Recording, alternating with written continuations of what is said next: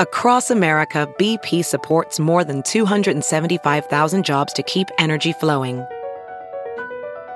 Jobs like updating turbines at one of our Indiana wind farms and producing more oil and gas with fewer operational emissions in the Gulf of Mexico. It's and, not or. See what doing both means for energy nationwide at bp.com slash investing in America. Welding instructor Alex DeClaire knows firsthand how VR training platforms like ForgeFX can help meet the demand for skilled workers. Anywhere you go look, there's going to be a shortage of welders. VR training can help welding students learn the skills they need to begin and advance in their career. The beauty of virtual reality is it simulates that exact muscle memory that they need. Explore more stories like Alex's at meta.com slash metaverse impact.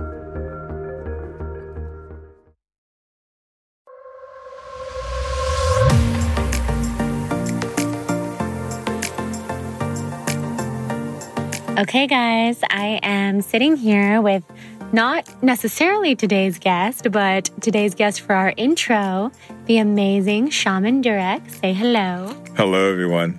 We just did a healing. We're sitting at the home where he stays in Los Angeles when he's here. And we were saying we should have taken before and after pictures because I feel so different and so cleansed from the experience that we just had. That was amazing. Thank you. It's a pleasure to serve you. So, we wanted to do this intro together for a couple reasons. First, because uh, since I'm with him, I want him to do everything with me because I want you guys to experience as much magic from him as possible. And also because we have an event coming up together on March 13th. So, when this episode comes out, you'll have about a week to sign up still if there are spots, which there definitely should be. So head to the link that will be in the show notes to sign up for our event. And what are we going to do at our event?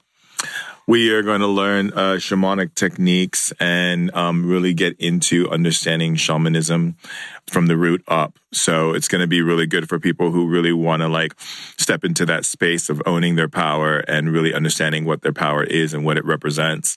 And I think it's going to be a, a must do because right now, who wants to be on the planet right now who can't even like communicate and, and be in their power with all of the amazing senses that they have that go beyond the physical world? It's really important. It is really important. And I can speak to the power that you give to people and share with people when they work with you because it's next level. You guys, everybody listening, if you're close to LA or if you're here, we really want you to come because this is just going to be such a magical night. We're also going to do some yoga and we're going to do some live podcasting. So the people who come, you guys can ask questions. We'll do a Q&A and it's going to be a blast. So um, I also am so excited that he's here because we're introing today's guest, Jenna Zoe, who's a human design energy type reader. And I'm a reflector. We talk all about that in the episode. Two hours worth. It flew by. It was like those weird ma- magic situations where we were not really here on this planet while we were talking. And, time just disappeared. Yeah. And then I looked down. I was like, "Oh my god, we talked for two hours." Um, and what's your design type, Shaman I am a projector. And how has that enhanced your life to know that? It changed my life because I didn't know it before. I didn't even know about human design. I mean, and when I found out about being a projector and they told me what it was, it's really funny because it actually goes in sync with exactly who I am. Actually, when they did it, it showed up that I was a projector and that my life is meant to be guiding people back into their power and helping them understand their power and also like um, just really um, honoring like the way that I live my life already, which has made so much great sense. But it also changed the way that I dealt with things in my life because as a projector, I'm supposed to wait for invitations and all the time I was a go-getter going out there and just like taking adventures and so forth. And now I wait for invitations and I take them and those are the ones that are the best for me. Yeah. It's pretty unbelievable when you find out about your design type and then start to see if you're not already living that way, you should be. And if you already are, just because you're so in tune and it's such a nice thing to know that it's a step in the right direction to already be living that way. So learning that Absolutely. I'm a reflector has already changed my life. I'm so excited to keep on honoring the rest that we talked about in this episode and taking care of myself and healing and countless other things, eating alone. I think a lot of the highly sensitive people who listen to this podcast will relate to a lot of what came up in my chart. So, pretty awesome. Um, everybody listening, come to our event. Shaman Durek is amazing. Oh, thank you. So are you. We love you guys and enjoy. We love you. Love you. Mwah. Go find him on Instagram, Shaman Durek. He's amazing. Thank you. and enjoy this episode. So, before we sit back, relax, and listen to this two plus hour episode with the total rockstar unicorn, Jenna Zoe, I wanted to take a second to thank our sponsor who makes this all possible for this week's episode, Terra Origin. So, Terra Origin is this incredible brand that I have been pretty religious about for the last couple of months. They are inspired by the ancient practice of Ayurveda, which you know is huge in my life. And they have a line of nutraceutical supplements and powders and they believe in a rounded approach to nurture our mind, body, and our spirit. So that is pretty amazing. You guys know I'm all about the mind, body, spirit life. They only use the highest quality ingredients, and they're very talented and qualified team of in house scientists and technicians analyze each and every raw material before they're formulated into any sort of supplement or powder. So they're held to really high standards and they develop, test, produce, and package all under one roof. So you can feel really good about incorporating them into your life.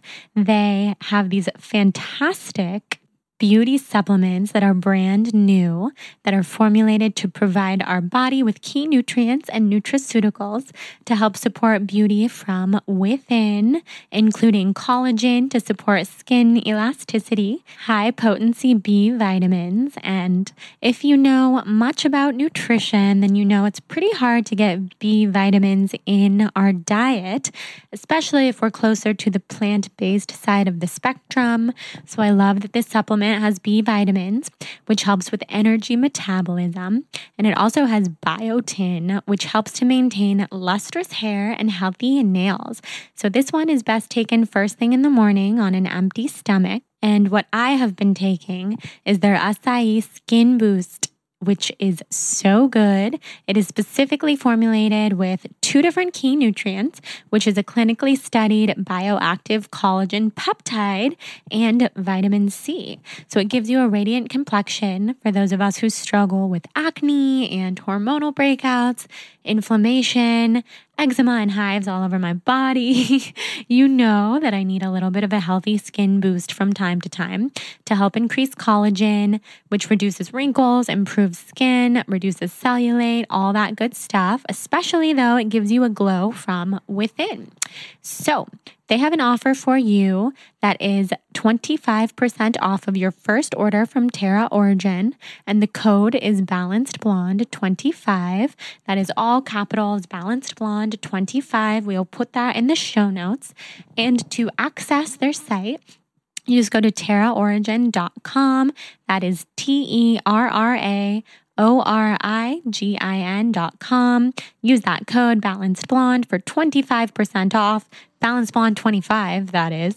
And it's in the show notes, so check it out. And without further ado, let's head into this episode with Jenna Zoe.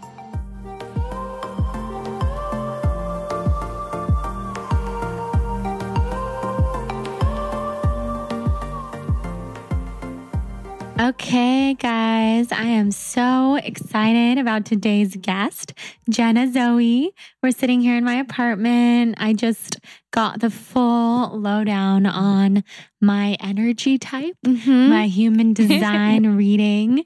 So, thank you for coming over. Oh my gosh, it's so much fun. I'm so excited to be here. I know. So, I was just telling Jenna before we started how I found her, which is that someone London, actually, shout out to London, who's so awesome, said to me a couple months ago, Have you heard of human design chart reading?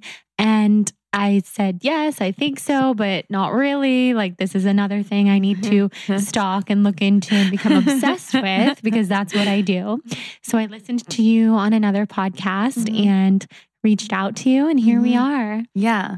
And it was incredible actually because the day you emailed me, the day I got the email from you when it was it like back in January, I had just had my phone off for 11 days. Oh, yeah. And I switched it back on. And it was so funny because earlier that morning I was like, you know, universe, like, I'm not sure what I want this year because it was like early January, I think. And I was like, I'm not sure if I even want to ask for things or make a list of what I want to manifest. Like, nothing like that. It was just like, if I'm supposed to be like spreading the word of human design, then just like, okay, like I'll follow that. And then I got an email from you saying, Will you be on the podcast? I was like, okay, done. Great. Okay, thanks, universe. Like, Yes. such quick guidance. I know. Isn't that amazing how Yeah. when you release what it is you think you might want to call into your life, Yeah. that's when it comes to you so naturally and it just So flows. natural. and know. I think it has to probably also do with the fact that you're fulfilling your soul's purpose, what you're here mm-hmm. to do, yeah. soul on fire, as we would say on this podcast. yeah. And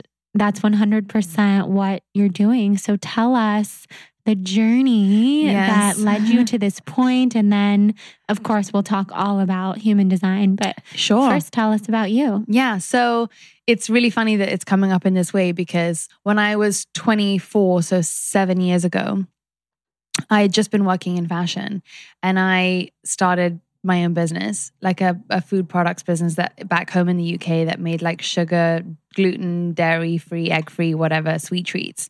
And it was so part of my belief system that I believed that the only way to be successful in life or to make money was to do like an actual physical business. And um, it just i was doing everything myself. I was doing the, my own deliveries. I was producing it myself in the beginning. I was doing my own invoicing like literally just being such a like take pride in doing all the work myself and pushing and forcing and hustling and all this stuff and so I was almost like the prime candidate for human design because that was so not where I was in flow. Four years ago, a shaman came to my house, to my mom's house actually, and did all these sound energy frequency healing things on her and tuning forks and all this type of stuff and I was intrigued and um he one of the things he did for me was my human design. And I looked at the chart and I was like how have I not seen this before? Because I'm so into astrology and so into all the different things you know? And I was like why haven't I come across this one before? Like how I need to learn everything I can about human design. And um I just kind of started reading more about it um, you know, trying to do like my sister's chart or my friend's charts and just for fun. And um, basically, one day I was doing it so often that I realized I could channel. So when I look at a chart now, it just speaks to me. You know, it just tells me what it is that people are here to do. So cool. Yeah. My eyes just lit up when you said channel. Yeah. But it's so obvious that that's what you do. You pick up on so much more beyond the chart. Yes. And that wasn't something that I was ever hoping to do or be or anything like that. So, you know, people always say to me, like, how did you like decide to become a design, like a human design reader? And I was like, actually, I so many cues and tests of when the universe is trying to show me. And it gives me so much faith to know that even if you resist and even if you fail all the like signs and don't listen and don't listen and don't listen, eventually the universe is literally going to smack you on the head and say, like, this is where we're going. Like, get off your course, you know? It's That's such a good so- feeling. It's so comforting to know that that Yeah. happens. Because I think the fear for so many of us is what if I never find out Yes. what I'm supposed to do? Mhm. And my whole thing is it's always going to evolve. Like what I was doing five years ago when I started my blog is Mm. what I was supposed to be doing. And then what I'm doing now is rather different. And it's what I'm supposed to be doing now. Mm. yes. But I know that what I'm going to be doing soon is going to be Mm. totally different yes. too. And yes. that excites me.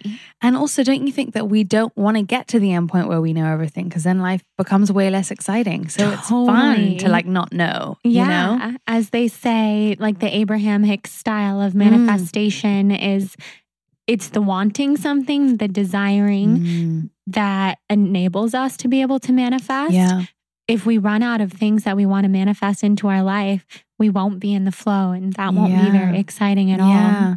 I think it's literally just because of, and I've witnessed this so much in my work of like, The only reason why people feel that that's uncomfortable is because they feel like if they're not there yet, then there must be something wrong with them where they are now. Mhm. And that's kind of one of the major things that you want to change is like teaching people that there's innate worthiness. Like I always tell people, it's like, you it's kind of above your spiritual pay grade to be deciding your worth like you don't have the clearance to be making those like judgments you know what i mean like if we're here we're a spark of the light we're a, we're a piece of the universe and therefore like we're innately worthy So true. Well, that's beautiful. It's a beautiful way to look at it. It's true.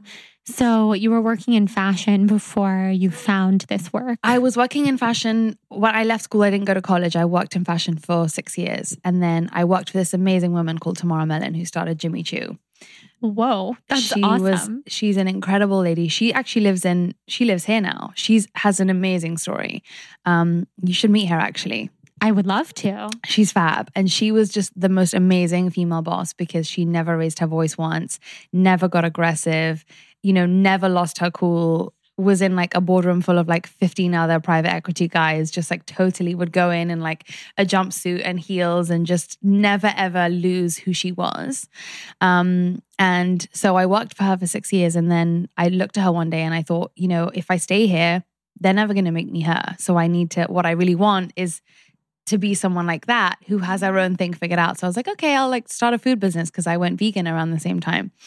And I was like, okay, I need to make vegan sweets and get that out there because it doesn't exist in London. We're kind of a little bit behind you guys here. So Yeah, but that was still, what did you say, like seven years ago? So that was still early, regardless. Yeah.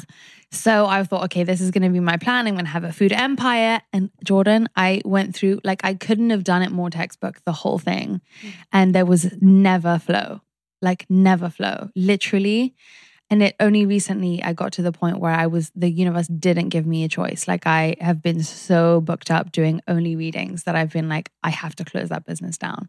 Like, that was the point that I got to of just being like, I literally, it is being removed from me, whether I like it or not. Yeah. And that was recently? Super recently. No way. Yeah. What was the business called? It's called Upcakes. I'm sure it was delicious. It was it's it pains me on the one hand because the product is so good, but I'm also like, I cannot hold on to this because of ego, because I think it needs to exist in the world. And I held on for so long just thinking, okay, well, I'll just like manage it on the side and I have my operations person doing everything anyway, so I'm not involved. And then at the end of the day, I just thought, but you know what? It's me who's sowing the seed level of the energy here. And if I'm kind of not you know, being helped by the upper forces to make this thing big. There's a reason. And so when I finally relinquished that, I just had such relief, like on my, my literally my shoulders just dropped so deep. And just to feel free to do this, I was like, literally, I have so much faith that if you pay attention and you ask the right questions, there's always going to be some kind of like being navigated in the right direction. It's it's magical. It really does like just thrill me to know It that. is magical. That's so beautiful that you let go of it and let it fly off into the universe. Mhm. And you can focus now on this, which is so much in the flow for you. Yeah. I know since you've been here in LA, you've been doing so many readings Mhm. and you had to give yourself a break this week before you go back, which I admire greatly. Yeah. I try to take breaks and I mean I know how important they are. I shouldn't say I try to. I I do take a ton of breaks. Um we have to to stay in touch with ourselves so we can he- keep hearing those messages that you're referring to. Yeah. And it's like, I feel like there's a natural expansion and contraction built into us. So sometimes what happens is we try to overly identify with the part of us that's motivated or overly identify with the part of us that's unmotivated. And actually, it's kind of like you have both for a reason, and we need to celebrate both instead of being like, I'm the lazy one, I'm lazy, or I'm super on it. It's like we're all both, and it's fine. And that's like good because kind of like you have to pull the arrow back before you launch it forward. So if you really make the most of those like unmotivated or lazy times or quiet times or whatever you want to call them, those are the times when unless you're kind of like watching Netflix and totally switching off and trying to escape, if you're literally just sitting waiting for an answer and being like, I'm open for business, like show me what to do, like make me wiser, then it really does come through. Yeah, it does. That's my favorite thing about learning to get quiet. I used to be so terrified of meditating because I just thought I was going to get so bored, or maybe I was so afraid I was going to be confronted with something terrifying. And it's been so beautiful to be able to sit and meditate and just know the information that flows through is what I'm supposed to be hearing. And it's not scary. And I guess that's mm. my message for everyone listening is it's not scary to get quiet. It's the best thing that we can do for ourselves. It's the best thing. It is. What does your meditation practice look like? Are you someone who has like a more structured meditation practice Mm. or is it just I'm not structured with anything, I first of all. And maybe, maybe you'll see that in my chart when we go deeper in ways I wish I was. And I've actually been told, I'm trying to, rem- I've been trying to remember for days who told me this. I don't know if it was an astrologer or if it was just someone who came on my podcast recently, like Ruby. Maybe it was Ruby because we were talking about astrology.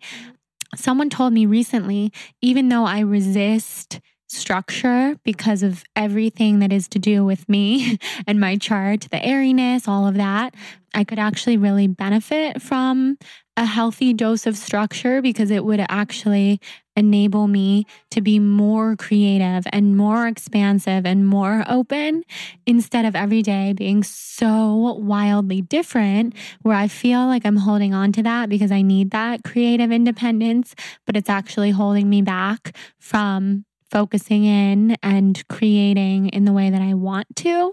So mm. that resonates with me a lot because I can be really frustrated with the way that I structure my time, which I believe is so flexible, but really is not because I'm like backing myself into a corner every day with so many plans.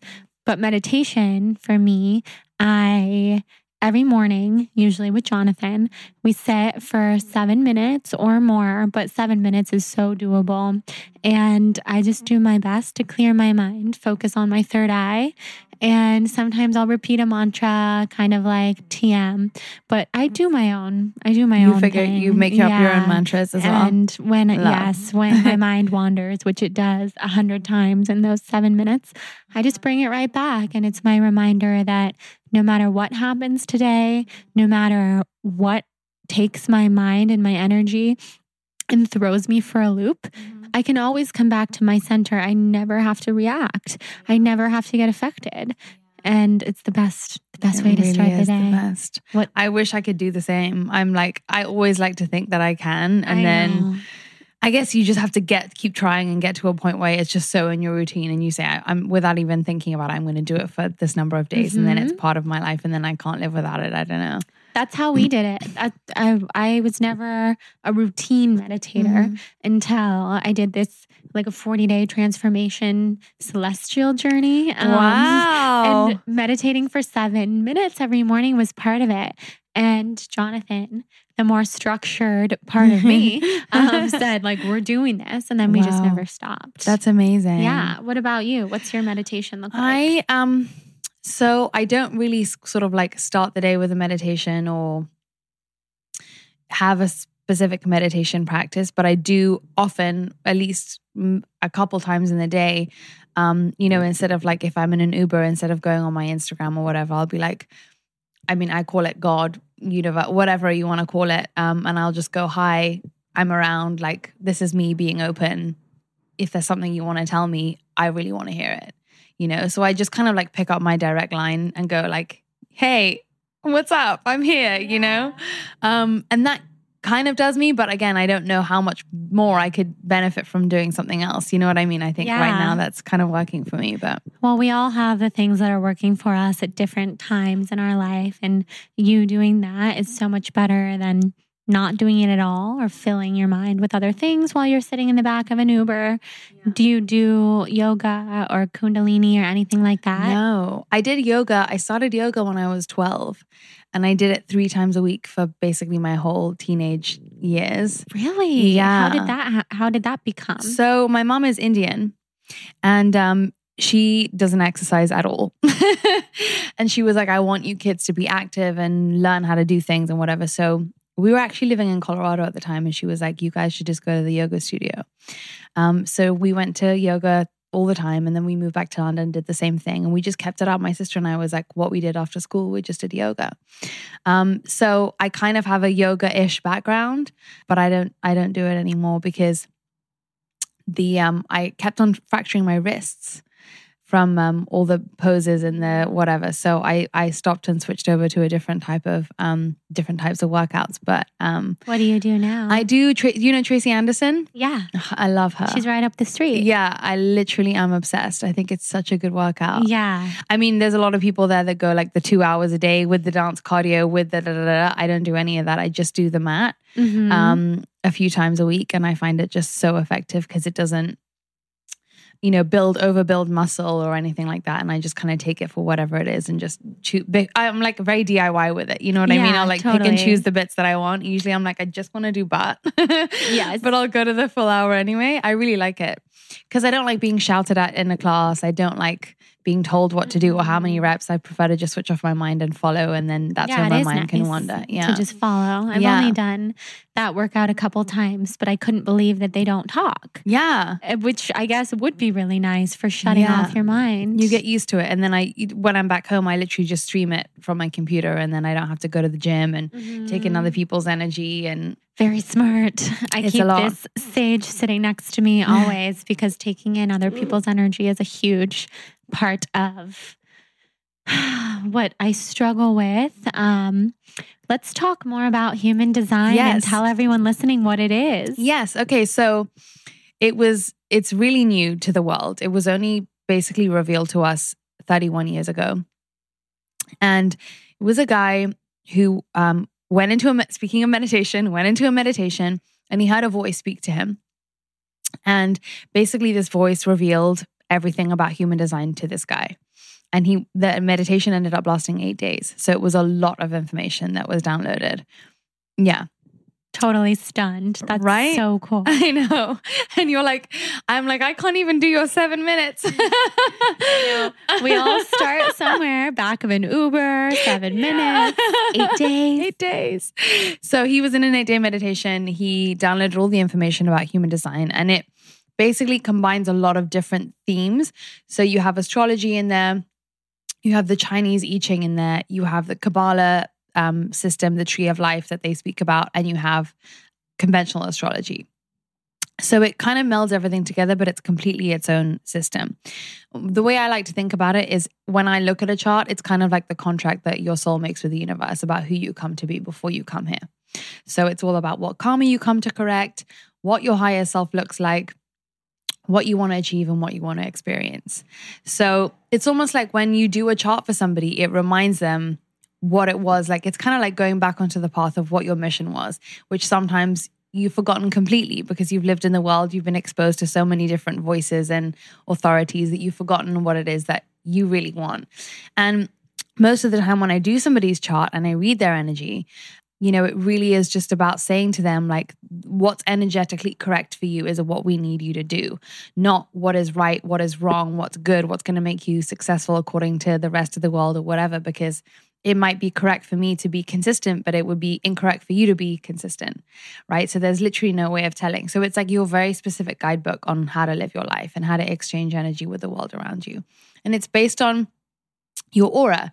So, how do your thoughts that you put inside your aura, or how do your actions that you put inside your aura, or your exchanges with your aura, is the aura in line with the soul?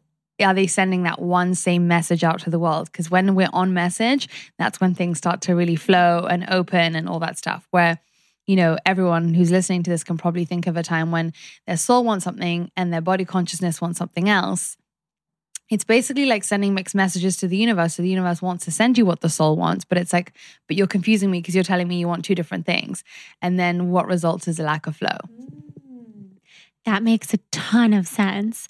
I was just told, and everybody listening, well, a handful of people listening may have seen this on Instagram Live that I did with Shaman Durek, who's mm. been on this podcast. And oh, he's amazing. He's the first person to be able to give me a very, what I feel, correct diagnosis for these rashes that I have and all the other health problems that I'm experiencing. But to sum it up, mm-hmm. my spirit and myself are not in alignment with what my spirit is telling me. And so my spirit knows Jordan, rest. Jordan, go on vacation. Your heart and your soul are screaming for silence. And my rational self is like, well, I do a lot of self care. I take a lot of time for myself. Okay, I'll book a vacation because I know that's what I'm supposed to do, but I'm going to work with the hotel and I'm going to get the free vacation and I'm going to post the whole time and I'm going to be very on.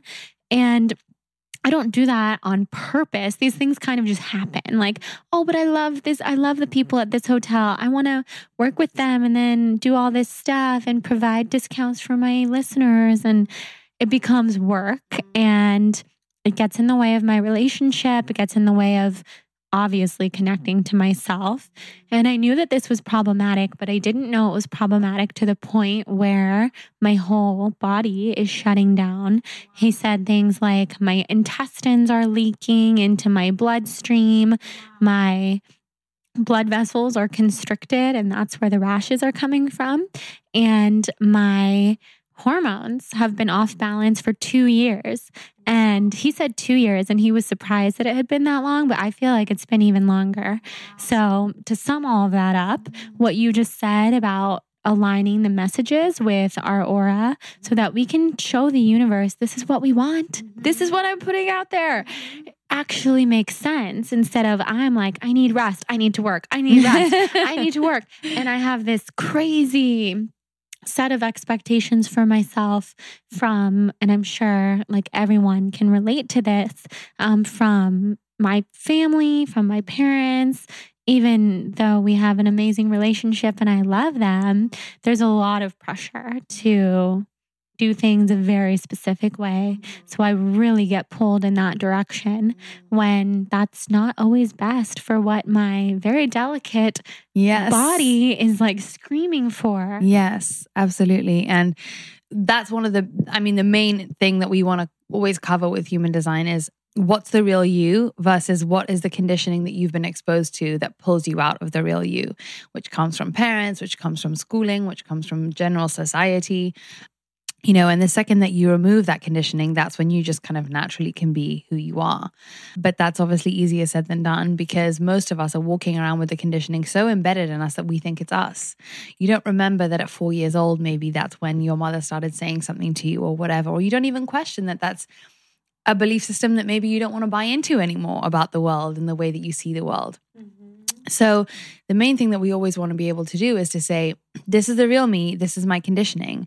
And then whenever you next notice your conditioning come in, you don't so quickly identify with it as being yours. You go, oh, hold on, that's my old conditioning. Do I want to believe that? Do I want to follow it down that rabbit hole? Or maybe I don't. And that's how you could decondition. It's like you just be present in every moment, aware of what thoughts are your conditioning, and maybe just choose to kind of like not believe them for as long as you did yesterday you know? Yeah. So it's like a gentle undoing rather than like there's this 21 day plan where you just like you know, remove all your conditioning and then it's gone. It's like you, it's a constant, like life is going to create the perfect scenarios for you each time that you can kind of see that you don't want to be what we call the not self in human design. Right, the not self. I saw that. So it's so interesting because looking it up online, it seems correct me if I'm wrong, pretty mm-hmm. impossible to interpret without an interpreter like you. because I tried and I'm like, what is a not self? Mm-hmm. And all the other things. Yes. Is that true that you really need someone who knows? So, I mean, there are tons of resources online and you can easily kind of like, let's say you do a chart on one of the websites that generates a free chart that has the software. Um, you know, you can take any one thing and then go ahead and Google that but if anyone hasn't seen a chart before, it basically kind of looks like an electrical wiring system inside your body. And so, let's say, for example, you have a certain wire switched on, that will mean something in like isolation.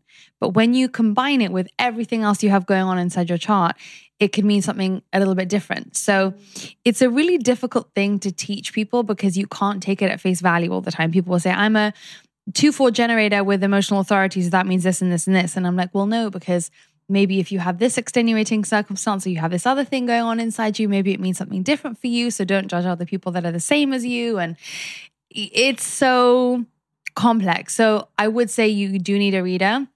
But obviously, for the general stuff, there are places where you can kind of like, you know, tell people that all generators, this is what they share in common or whatever that is. So, and, uh, you know, obviously, because the guy who downloaded it, who discovered it, isn't alive anymore, like I was saying to you earlier, there's, we're still very much at the infancy of it. And so it's, depends on who you go to and the way that they see it because it kind of has to still be kept current and innovative rather than kind of like resting on the laurels that when it was discovered in 1987 and taking things so literally it's evolved now so much to being so much more kind of um, nuanced and intuitive and you know much more that kind of like watery type of energy rather yeah. than like this textbook thing means this or whatever. Totally.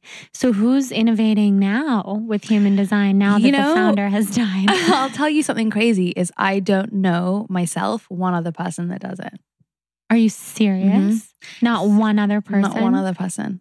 Yeah. So the shaman, aside from the shaman who read mine, I don't know a single other person. I know there are tons of schools online, not tons, but there's a place online where you can get certified to be a to be a reader. Is that what you did? No. I didn't. I don't have a certification um, because mine is just intuitive. Like I have no idea how, when I look at something, it tells me stuff. Like I, I love that, and that's like a whole different conversation. But yeah, I love that you've embraced what you were given and what is inherently accessible to you. Because I feel like with everything, with shamanism and human design and astrology and herbalism and all these things that I'm interested in, a certificate basically doesn't mean anything. I mean, yes, it's awesome if you want to go learn more and dedicate yourself to doing that. And then you have something to show for your work. But I mean, the best like shamans and herbalists, etc., that I know, it's a gift. I mean, you have access or you don't, and everybody has access to something. Yes. So it's more about being in the flow.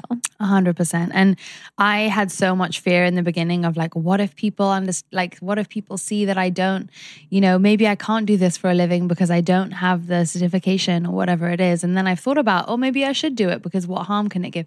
But it's kind of like if someone is is born with an amazing ability to sing sometimes if you get taught the way to sing, it takes you away from what it is that makes you quirky and weird and unusual or whatever. So I'm still in a place where I'm like, I don't think that I need that. Um, but I have to be okay with not having that kind of like, I had to get over that sort of like imposter syndrome thing where we feel like, you know, what if no one takes me seriously yeah. if I don't have a piece of paper to prove, you know, for whatever it is that I can do. Totally. I know. On that note, I I did um, a 500 hour yoga training. Wow. And I have never said this on the podcast before, but hearing what you're saying is inspiring me to just tell you this. I did the 500 hours. It was pretty much very, very, very, very hard for someone like me who is not interested in structure, who felt like I had the access to teach yoga all along because like you I've been doing yoga since I was 12. Oh wow. And That's so funny. Yeah, it's been a huge part of my life and my love for yoga and what I like to teach. I was already doing in my own way. And I mean, it's important. Yoga is different, it's physical. So I think there are important things to learn in teacher trainings to keep people safe and to learn from the many, many, many centuries of teachers, which I also could have done on my own. But, you know, mm-hmm. at the very last second, the very last couple days of my teacher training, I went to Bora Bora. Like, I missed my graduation from teacher training because I was on vacation and I was supposed to make something up when I got back. And it's been two years and I never did. And I had my YogaWorks mentor, who I love very much, tell me at least like 20 times over the last two years, like, you should do you should fit you should send me mm-hmm. the stuff. Bring me this binder basically so that you can have your certificate because it's like going to college without getting your diploma and something within me and maybe you can tell me more with my chart mm-hmm. Will not. I'm like, it's like this rebel part of me that's like, I don't want the certificate because I don't want, I don't even want what it is that it represents, even though I'm very proud of what I did because it was like a true test of my everything because I didn't want I didn't want to be there every day. Um, but I did it, and I'm so glad because I it gave me the confidence to really go out as a teacher, which has become a huge part of my life. I don't have the certificate and I don't want it. And I do have those moments like you're talking about of like, teaching at a huge festival or a retreat where I'm just waiting for someone to say, like, hey, where's your certificate? But nobody is ever gonna say that because they don't they don't ask those kinds of questions. And if they do, I probably am not meant to be there in the first place. Yes. And they're not your like if people don't get you, then they're not supposed to get. You know what I mean? It's just like it's For so there's so much um, self selection at process there. You know, where if people don't like the fact that someone doesn't have a certificate, then that's fine. You know, Yeah, totally. then it's fine. Like maybe get a reader that you feel more comfortable with, or For something sure. like that. So A reader who might not have the intuitive gifts. Yeah. That you have. yeah, and if you're someone who feels safe in the in the more literal thing, then that's I'm definitely not the right. one hundred percent. One hundred percent. Wish you luck on you know wherever else you go. It's no- Yeah. no hard feelings at all. So what's your energy type? So I'm a projector. So uh, when you talk about um, energy types in human design, that's basically like saying are you a Pisces or an Aries? That's kind of like the overview of your of your chart, right? And there are five in the world. Your energy type basically tells you how you're supposed to exchange energy with the world around you. So that's the only thing that you would have in common with other people from your same energy type is the way you're supposed to literally operate in terms of saying yes to opportunities or the way that you move through the world on a macro level. So I'm a projector, and projectors are basically um, the people that are guides. So projectors are kind of like I always say they're like the birds up on the branches that can kind of see down and can kind of tell, you know, the um, lions and tigers and the hyenas and the hippopotamuses where to go in the forest or in the safari or wherever they are, right? What's the perfect way to navigate?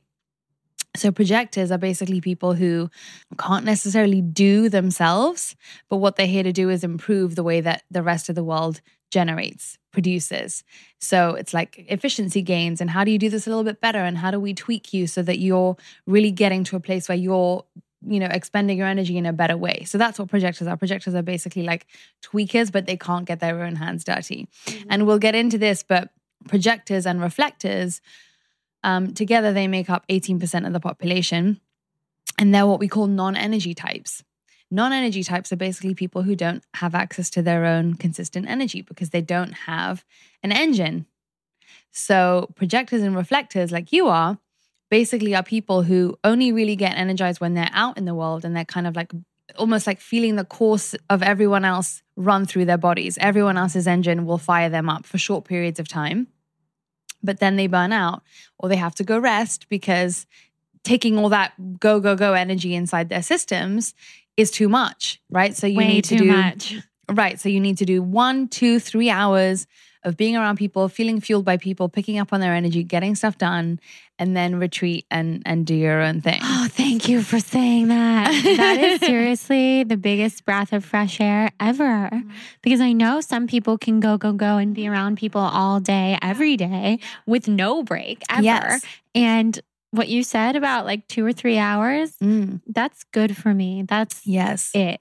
That's the way you're supposed to use your energy out in the world. And I also, whenever I say this, I'm really mindful of the fact that all the other types, generators, manifestors, manifesting generators, I want to be super clear that it doesn't mean that those people shouldn't rest or shouldn't take time off or shouldn't self care because often people get what I call like projector FOMO, where like they're like, I want to be like sensitive and empathic. I'm like, everybody's sensitive and empathic. But it's just that when those people are doing stuff that they love, it gives them more energy and they fuel even more. When they're doing stuff that they don't love, that's what drains them, gives them a burnout, will totally whatever them. Whereas you, as a non-energy type, could be doing something you absolutely adore, but still can only do it for two hours. Mm-hmm. Those people could do a full day of it and be super lit up and be super happy and be super energized and come home after 10 hours of doing whatever it is they love to do, event planning or something.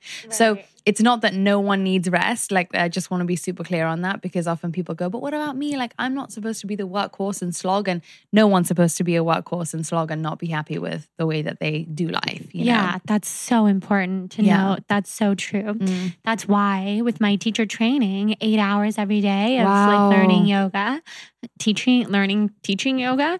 Is kind of like my demise, where maybe eight hours, like you're saying, for someone else, if they love it, because I do love that information, would be wonderful. But me, I'm like, after two hours passes or less, I'm Mm. done. Mhm. I have to be gone. Like Yes. I, I have to be in charge of my own energy and time. Yes, absolutely. It's crazy. Mm. So let's do a little reading. Yes. Okay. So, um, so anyway, the first thing that so when I look at a chart, I just kind of start saying whatever jumps out at me. But obviously, um, if you have any questions along the way, just feel free to kind of jump in. So yeah, so the first thing that I see about you is that you're a reflector. And reflectors are basically only 1% of the population. So um, they're very, very rare. And what's special about a reflectors chart is that um, everybody has nine energy centers inside their chart, which is kind of like having chakras. And reflectors are the only people that have none of those energy centers lit up. So they're really, really on the end of the scale, the extreme scale of being non energy beings because there's nothing that generates through them. Reflectors, the reason why they're here is that in human design, we have three different energies we have the individual, the tribal, and the collective, right? So the tribal is like your wider community, and then the collective is like the world as a whole. Reflectors are really here in service to the tribal energy. And what does that mean? It means that if we were living as a tribe, the reflector would be the person in the middle of the tribe that would be reflecting to everybody else where they're at. So it's kind of like the wise person that everybody else consults. And the reflector is wise not because it knows everything. The reflector is wise because it's so clear of its own definition of who it is that everybody can see themselves clearly in a reflector. That's so, awesome. yeah. So the reflector, um, you know, the biggest conditioning for reflectors, the heaviest thing that they often have to undo in this world is feeling the need to know who they are or define themselves or label themselves as something because reflectors are actually in their strength when they're like, I'm everything, I'm nothing, I'm this one minute, I'm the other, the other minute. And the more free I am to kind of just float around and be misty, that's the most in service that you can be to everyone else because everyone is free to kind of like have you reflecting them back to them. So, all the thing that pains most reflectors is that we're told in the world, like, you have to know who you are, you have to be this, and you have to like figure out your identity and this and that. And actually, reflectors for them, for the 1% of the population that is a reflector, they're really in their power when they're saying, I'm everything and I'm nothing, and I'm totally cool with that. And I'm going to resist this need to like know who I am because I think that's going to make me successful or help people know where they stand with me or any of this other stuff that we get conditioned to believe. That's so cool. I'm everything and I'm nothing. It's true. Yeah. Um, and so projector, uh, sorry, reflectors have the capacity to be actually the wisest out of all of us.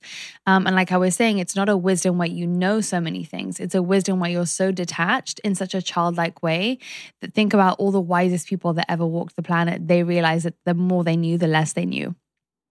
So it's less about them sharing their opinions or sharing what it is that they um, know to be true or the way they see the world, and much more of like, what am I in this moment for this person? And what am I in this moment in this person? So the thing that actually makes reflectors the happiest is when they're living in this in this kind of like energy of always wanting to be surprised, always wanting to have some kind of like be tickled and delighted by what's going on. But obviously, they miss that if they try to be this consistent person.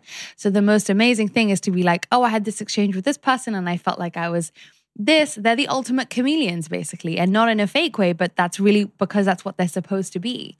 And because everybody understands that the reflector is so detached from having to have their own identity, that's why they're supposed to be the center of the community because everybody can come to them and kind of do like a how what do you call this that I'm doing? Like a oh, it's the I don't know what it is. You know- licking your finger and putting it in the air. yeah it's like you take a little um you take a reading on where we're at as a tribe and also where I'm at as a person. What would I do is I would go to a reflector and see like what is it that I see in you type of thing.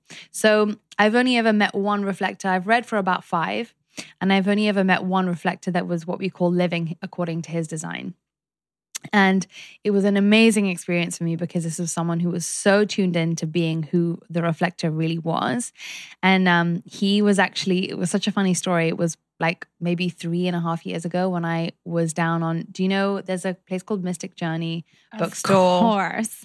I'm obsessed with You Mystic are? Journey. I'm obsessed with My too. intuition takes me there like once a week. And I do this thing where I actually like listen and I just go and it's and I don't ask questions, but every single time I go and there's a reason why. Like a book that I needed to get or a crystal or a reason that I'm on Abbott Kinney and then I see someone. It's wow. crazy. Wow, that's amazing. I'm obsessed with it too. I love it. So I was here actually, and I just my boyfriend at the time and I we just had like a huge. It was basically like I was all alone here, just with him, and I was like, do I break up with him now because I'm so unhappy here and I don't want to be with him, but we're on holiday together and we're on the same flight back together and we're sitting next to each other on the flight, the whole thing. And I just felt so trapped and so alone. I walked, it was a cancer full moon. And the ex boy, my ex boyfriend was a cancer, and his birthday was on the full moon. It was so many things, and I walked into that uh, Mystic Journey bookstore and I bought a human design book. And the guy behind the counter said to me, "Oh, what are you?" And I said, "I'm a projector." And he said, "I'm a reflector." And I was like, "Wow, that's so cool." I've like not even by that point had met many people that even knew what human design was, let alone met a reflector. And um, he said, "Okay, come outside. I want to tell you something." And he said, This man that you're with is not right for you and you need to let him go. And I know you think it's a full moon and blah, blah, blah. He just told me everything I needed to know. And it was literally just because he was so clear of his own me, who am I, da da da, that he could just literally go into my aura. It's almost like they can be you. That's what they are. What? Yeah. That's amazing. Yeah. Yeah. It was incredible. I don't think he works there anymore, but I was um, gonna say, who was it? I've been back so many times hoping to bump into him and he's never there. Um, but that's really the true, that's really the true value of a reflector is people to teach us that, you know, like how the ancient tribes functioned. Like they knew that being up in the mind is not the right way to be wise. Being really present and being detached from who we think we have to be is the real, is the real thing. So true. I want to know how he lives his life to I get to know. that. To get he to told that. me this amazing story that he lived on the East Coast and his whole house burned down. And when it happened, he just realized that he was supposed to get rid of all his stuff and he had to move. And then he came here and he was basically homeless for like two years because he just was like trying to live according to his design. And he realized that he needed tons of rest. So he worked a Mystic Journey, like I think only a few times a week. And then all this other magical stuff started unfolding for him. And he understood this kind of like conditioning that the harder you work is how you have to get stuff. He was like, it's totally fake because look where I am now. And Agreed. I agree with him. Oh, I'm so happy that my design reflects my new reflects my new outlook on all of this because I mean, it's been years in the making that I'm believing in rest and the power of doing less, but more recently this whole thing with Shaman Durek and mm-hmm. learning like what's causing this crazy health issue issues in me and I'm in my Saturn return and everything is coming hugely full circle and I just feel like part of my life's path is to rest and tell people how okay that is to do to do less. I mean, I want to write a book called like how little can you do? Like doing that. less, like something like that. Maybe a little Yeah. catchier, but like I, I feel so strongly. Yeah, it's so important. And especially for you, because out of all the types, and again, this is not to say that no one else needs rest, um, but out of all the types, basically what what happens when you have nine out of the nine centers completely white, completely open, it basically means that you have no motor of your own. So there's nothing that's powering you up from within. Now, there's nothing good and bad in human design. There's no like better thing, worse thing, whatever. It's just so much more that whatever you are is what's energetically correct for you. So we need to help you embrace that. There are people that have nine out of the nine centers all full up, and that's amazing too. And we want to encourage that, right? So it's all about there's no good and bad. The whole thing is that we're trying to remove judgment from us as a whole anyway and try to stop being such homogenized people, trying to hold each other to be the same as everyone else and trying to you know, feel more secure because someone is more similar to us or feel insecure because someone's different from us. That's the whole thing that, you know, we want to de-homogenize the world, basically. Yeah. So it's this is just about what's energetically correct for you. So because your soul basically chose to not have any motor centers inside you or any awareness centers, nothing lit up inside you, you have an aura that is so misty.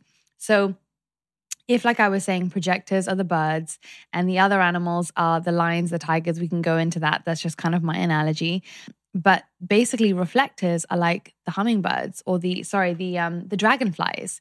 It's like you kind of catch them but you can never really see them because they're not anything of their own. It's like mm-hmm. just the light that you see that kind of circulates. And basically they are the only beings that are lunar beings. So everybody else is affected by the sun because the sun shines through those centers in your chart that are lit up that's what makes them lit up is where the sun and all the other planets are hitting your energy centers the day you're born. And so for you, you are an entirely lunar being, and that's only reflectors that are lunar beings. What does what does being a lunar being mean? It means that instead of having this kind of like strong kind of shine that comes out of you, you have more of a soft glow. And that's because you don't have a set identity of your own. You're free to be all the spectrum of human, what it is to be a human, basically. And so, really, what they say for reflectors is that because they are so undefined, they need to always understand that there's nothing inside of you that's making your big decisions. What makes your decisions for you is this process of kind of like testing the world around you through the whole lunar cycle. So, counting 28 days to make all major decisions in your life, because the way that life actually unfolds through a lunar cycle is what's going to help you make the decision. So, with you, for example, there are most other people will be making decisions based on we teach them like through their gut or through their spleen, which is intuition, or the solar plexus, which is your emotion, or your heart center, which is also your ego, or your G center, which is that center for what you love and direction. With with reflectors, they are the only people that basically have to sample and wait for life to show them. So it's almost like your experience is your authority and your decision maker rather than your inside saying, like, my gut's telling me this super strongly or my emotions right. are telling me this super strongly.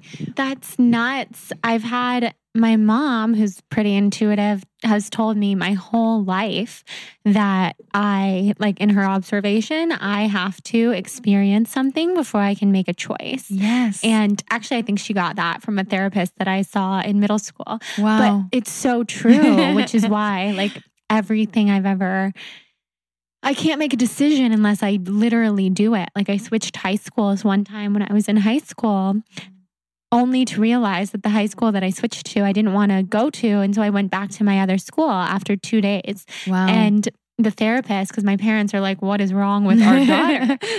the therapist said she is always going to be this type of decision maker mm-hmm. where she has to immerse herself in the experience mm-hmm. and then she'll know yes. with crystal clarity mm. I would never want to go to this school. Mm. I want to go back to my other school. Mm-hmm. Yes. But I wouldn't have I would have obsessed about it for 24 mm. hours a day mm. about wanting to leave until wow. I learned like I don't want to leave. I want to be here. That's amazing. And so that's so different from the way that most other people are supposed to make their decisions. So for example, for you if you'd heard in the common kind of spiritual languaging, like, what does your gut tell you? Just go with your gut. And da, da, da. it's like, well, how do I know? Like, it's not my gut that's telling me this. Like, I have to literally test it out and I have to wait a whole lunar cycle to see how I feel about things. Like, that makes so much sense. I do try to go with my gut because, of course, that's what people say to do. Yeah. And like it seems like a great idea, yeah. especially for an in tune person. Yeah. Um, but I go with my gut and I am constantly having to backpedal. Like this, I, I think I sort of told this story on the podcast once, but I had, I, I got this intuitive message in a Kundalini class that I was supposed to write a movie this year. Well, this was last year, but that year. And I saw the whole thing. I saw like the writing partner that I would do it with. And then a couple days later, I got the opportunity to write a movie with this the same person who I had seen in my head. So of course, my gut is like yes, yes, yes, yes, yes. So I said yes. And then quickly things unfolded in the way where I realized uh, as a reflector, mm-hmm. I need to rest. I have so much on my plate. I have a whole brand that I'm very focused on, my podcast that I do multiple times a week, as I was just telling you. I have other things like I want to write a book. I'm working on a book. I can't write a movie, let alone a movie that's not even mine, because that's how it was. My gut was wrong. So how nuts! If I had given crazy. it a lunar cycle, I Mhm. would have known for sure. Yeah. And and that's the thing is that it's not that you don't have messages at all that come from through your gut or your e- emotions or through your intuition. It's just that you don't have consistent access to those things. And there's a reason why, because those are not supposed to be the things that call the shots inside you. So when we're listening to ourselves and listening to the way that our authority is supposed to flow, you know, there are certain things that it's good to do and there's certain things that it isn't good for you to do. So of course, if you're like pushing yourself with your gut the whole time, what does my gut tell me? What does my gut tell me? Sometimes it speaks to you super loudly. If that just so happens to agree with what the lunar cycle will reveal to you, then great. But it just shouldn't be the one that's we're listening. It's not like the MVP of the team. Do you know what I mean? Like we have all these different forces inside of us that are trying to help us move forward and grow and expand but it's about knowing which one is which and which one is in its right place and not giving one too much um, airtime, let's say, which obviously most of us are giving our minds way too much airtime because nobody has in human design the mind that's supposed to be making the major decisions.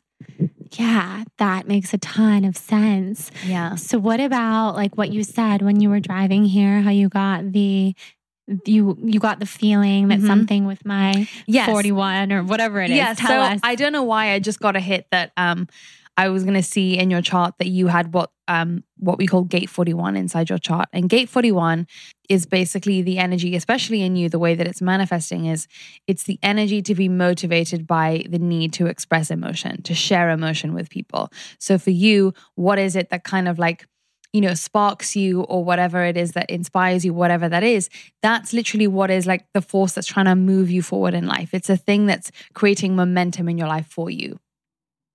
So, what I was saying to Jordan earlier is that, you know, if that was a quality that was revered to you as a child, that you understood that that alone would be enough to be the thing that would make you successful, then you'd be living according to your design ever since. And it sounds like in this way you are because you told me that that stuff was often pointed out to you as a kid. And so you embraced it and believed that that could be enough of a reason why you'd be successful and happy.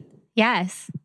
Um, whereas, let's say, for example, if you grew up in a in a childhood where people told you that you have to push and work and force and hustle and this and that to be successful, and not that you could just naturally be successful being you, that's the, where the conditioning sets in that pulls us away from being our real self. Yeah. I guess I have a bit of both in an interesting way. Yeah. On the one hand, I was always told I could do anything and I express myself through writing and I'm going to be a writer, but you can do whatever you want and you're so creative. And then on the other hand, it was like, but work really hard, really, really, really hard, or else you will not be successful. Mm-hmm. And you're only successful if you're working extremely hard and making a lot of money. Yes, yes. And what what human design basically has to say about that is that um, if you're the 18% of the population that is a non-energy being, you're a projector or a reflector, then that conditioning of the world gets in so heavily to you because think about it, the other what is it, 82% of the world, the messaging that they get is right for them, which is like the harder you like when you push and you like do things and not push in a kind of like negative way, but when you're like really moving forward and like doing things, they get somewhere, right? So to grow up as someone who isn't, who that doesn't apply to, you feel like a total weirdo. Um, and it just isn't energetically correct for you because that's not the world that we currently live in. But if you are someone who does kind of like have a generator engine or have um, a manifesting energy inside you, which are the energy types, right? Um, then those people, when you're doing what is work, what we call work, it's not supposed to feel like work because you're so lit up by it. So if anyone is feeling like they have to, you know, kind of contort themselves into this like hard, like this old masculine, toxic masculine way of being like, I have to push and be aggressive, like that isn't right for anybody either, you know? Yeah, that's so true. Yeah. Um, so with them, it's very much like if you have to basically be doing stuff that lights you up and stuff that excites you, because that's what's going to create momentum in your life, not where you're intellectually being like, well, I have to do this, this, this, and this, and this in order to be, you know, valued as a person because it means I'm working so hard, right? Yeah. So, what else in my chart sticks out to you? So, okay, there's so many things. So let's move on from. So, firstly, we covered the reflector thing. We covered the whole needing to be, you know, sharing what it is that you're you're excited by, sharing emotion. There's something amazing in your chart though, because on the one hand, you are so kind of like misty with your aura and so kind of like um, you know, airy. But on the other hand, you're not somebody who easily loses your cool, right? So you're not so kind of up there that, say, for example, when a challenge happens or shit hits the fan, excuse my language, you know, when things go wrong, you're not somebody who easily goes, oh my gosh, like uh, panic. We need to, like, like, you know, give this up. We need to not do this anymore. You actually go, okay, like that's okay that's part of the process like you don't it doesn't easily throw you mm-hmm. which is a very powerful combination because if you think about it a lot of people that are kind of a bit more on the airy side would be thrown by the things that are a bit more kind of like tangible and grounded. So you're not somebody and you have to know that you're not somebody who easily feels like thrown by things and that is a special quality right? Because you you have three different layers of not being thrown by stuff. So that's an unusual combination. So for you when things start to go wrong, your biggest strength is actually being someone that actually doesn't react to it and just sits back and lets the whole situation, like I'm sure it's happened to you before, where actually things have just like sorted themselves out without you even needing to be involved. Yes, which is the best. yes. So it's like you don't need to, as soon as you feel a chaotic thought, you don't have to let it result in chaotic action. You can just mm. kind of be like, okay, I'm resilient when I'm still and basically you're the rock that's kind of like you know when the when the waves are kind of crashing over that rock when they've settled down the rock is still there underneath. Yeah. And when i do chaotically react nothing good has ever come from that ever once. And this is a huge reason why i've resolved now to barely ever check my email may, maybe once a day usually less. I mean i scan it because if something's important, like you mm-hmm. arriving at my building, like I'm going to be looking at it. Yeah. Um, but all the other things I see in mm-hmm. there, I'm like, a lot of this is going to get worked out without me completely getting my nervous system in a tangled mm-hmm. mess over all of the problems that occur in everyday life. Yes. And what you need to know about having nine open centers is that on the one hand that like I said it makes you the wisest you know, gives you the potential to be the wisest out of everybody. But it also means that you take in the world so much more deeply than everybody else. And, um, you know, when you do take on things and they do kind of let you let them kind of like stamp you in some way because you do take in so much and you don't create that barrier, that's when life is going to show you you know, health issues or whatever that is. And that's with everybody in their open centers. But imagine if you have nine of the open centers open, it's like it can manifest in so many different ways. So, for example, when people have an open root center, that can manifest as adrenal issues. When they have open heart, that means that it's like your lymph and your blood flow and stuff. So, imagine having nine of all the centers open, it means that your health issues can manifest in basically all of the ways. Yeah, which is how it feels right now. If I go through my chakra system, mm. I kind of feel like head to root, everything is just off all open right now. Yes. Yeah, open. To- and um, you know, the other thing is that you are not someone who is designed to work under pressure. And what I mean by that is you know, there will be some people who, when they have a deadline or when something's due tomorrow, it fuels them and they get stuff done. And that's what creates them like expansion in their lives, right? For you, because that's not a natural part of who you are, when you feel like there's external pressure, the body goes, This is not our operating system that we're usually operating in. And therefore, this feels like chaos. And then what happens is it goes into chaos mode. Mm-hmm. So that's basically how um, you know a health issue will always kind of um, start is when the body senses taking in something from the outside world that isn't your our natural operating systems, no matter who we're talking about here. And when there's that kind of like janky feeling of like this isn't the way I like things, and I'm trying to force myself to do things, um, then that's always when the body's going to say, okay, I'm going to show you through this or show you through that that things are not quite right. Mm-hmm. So for you, you're really not supposed to work under pressure because things don't move forward for you when you work under pressure. But also, there's something else going on, which is that you know, you basically are someone who does need a lot of alone time and not because of obviously also the resting thing, but also because that is when you get your aha moments. So, on top of having a, all the open centers, you have gate 33, which is what we call the gate of retreat. And retreat basically means being out in the world and sampling and observing and seeing things. And then you come back to your base, to your home, to your whatever. And that's when you basically can transform everything that you've kind of taken in and sampled into a wisdom so it's this amazing, that's basically how you do alchemy is that you're out in the world seeing, observing, taking in, not staying attached to any of it. And then it's almost like every piece of jewel, like every gem that you collect, you come home and turn it into a necklace, right? Mm-hmm. That's how you transmute energy in your life. That's basically the way that you do alchemy. And everybody has a different way that they basically change something from low vibration to high vibration. And that's the way that you do yours, which is also why you know, taking time alone is important. And like I was saying before, you know the the quality of the alone time is important so it's almost like you want to be sitting on a chair staring at the ceiling basically waiting for that collation and that and that transmutation to happen um, so that you can you know increase whatever wisdom it is that you do hold inside your system Yeah, the quality of the alone time is so Mm. important. And that's, I think, where I've been going wrong for the last several years. And what is, I guess, this is what's dawning on me right now is that I thought I was doing this great job of alone time and self care, but I was not because I was like in the bath on my phone or on vacation on my phone um, editing photos, doing the whole social media thing. Everything I do, I share on social media and or going on a walk. I mean, it's very rare that I just like put it all away. Mm-hmm. But when I do, that's when the magic happens. Yes, that's exactly. And that's and that's what we in the old days would have called a bard in a tribe. You know, the bard is the one that basically like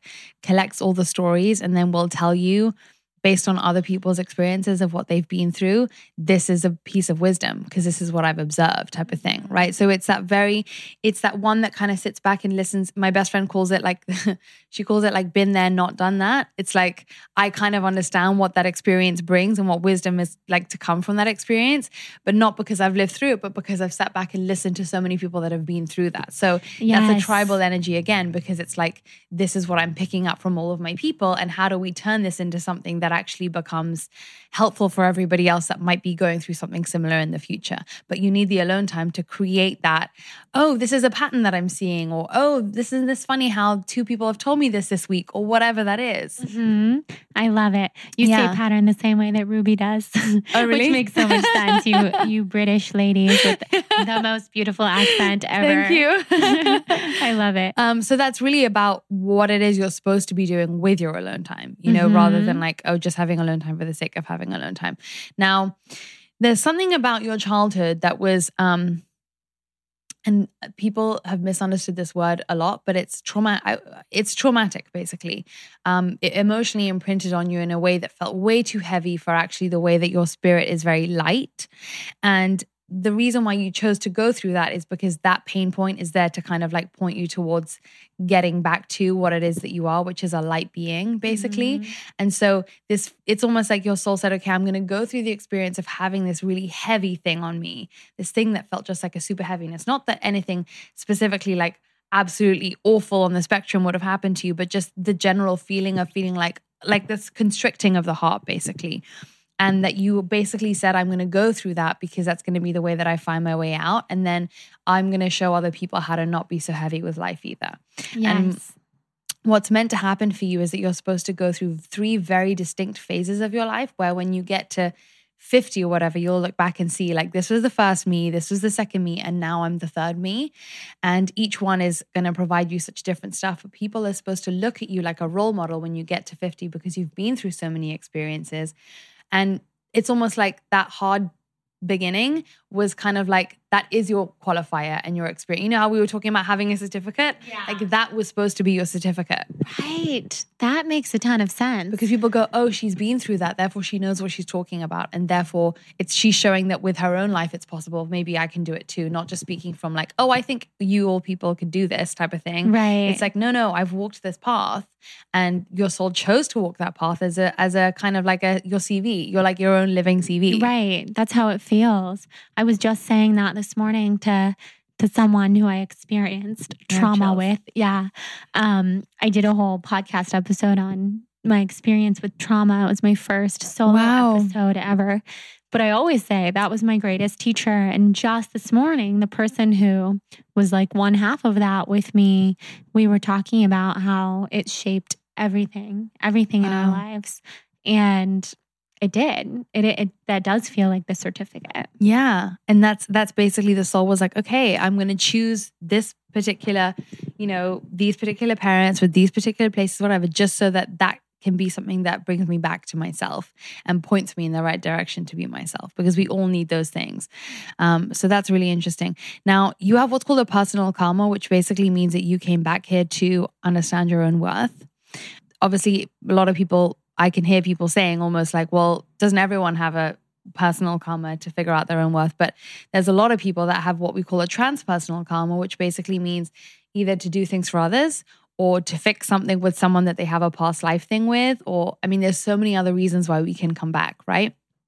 So for you, it's very likely that also because you have a thing of, um, you know, you have so much depth running through your chart that it's almost like you could be the the sort of like the fearful side of you could be scared of that depth or what what is lying beneath that depth type of thing. And what if we go into those depths? Like is it going to be scary or am i going to am i going to discover that i'm not worthy right? So this whole lifetime basically the reason how it's set up is to show you that like I was saying, your worth is inherent. It isn't about anything to do with the specifics of you being you. And so when we stop doing what I call runging, which is like, oh, well, this person did this, so I feel worse about myself today. And this person did that, so I feel better about myself. Or this good thing happened to me, so I'm okay, or whatever. When we kind of remove that, that's when we really get to this sort of innate worth. And for you, um, you know, you weren't supposed to be motivated by, you don't have a strong ego. You're supposed to really feel other people's hearts, take in other people's motivations and really feel that. And like I said, like be the chameleon that tries on, like being this kind of Jordan or this kind of Jordan. And that's, you know, really fine. But it's actually healthy for your soul to be motivated by the need to make an impact on people. That is the one egoic want that your soul has. And ego's kind of gotten a bad rap recently because it's all about eradicate your ego and your ego is fearful and all this type of stuff. But ego simply is just this concept of who am I in the world? What do I want from the world? Where do I end and the world around me begins, right? So for some people to be motivated by egoic wants is healthy if it's something that your soul chose.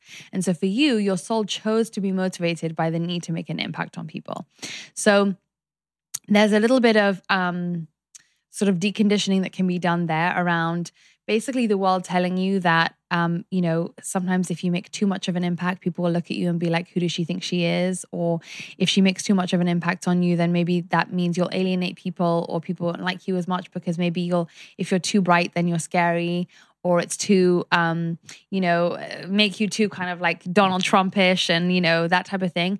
But really what the chart is calling you to understand is that if your soul chose it then it can only be a good thing the only time it's a bad thing is when you do it when you when you follow that need to make an impact on people with a lack mentality so if i win then other people have to lose if you understand that wanting to make an impact on people is great and that has no bearing on worth at all and it's totally separate, then that's a really healthy thing for you to follow and to embrace. And yes, I'm someone who wants to make an impact on people. And that's not because I'm better than people or worse than people. That just is what it is. Mm-hmm. Because we have so much of a distorted view of what being wealthy, being successful, being impactful, you know, being influential is. You know, we think that that's oh well the ones that are are better than others and all this kind of stuff. So your chart is really calling you to kind of like make friends with that ego again and to say like my ego wants to make money, right? Your ego wants to make an impact and some people just don't have an ego at all and all are beautiful. Right.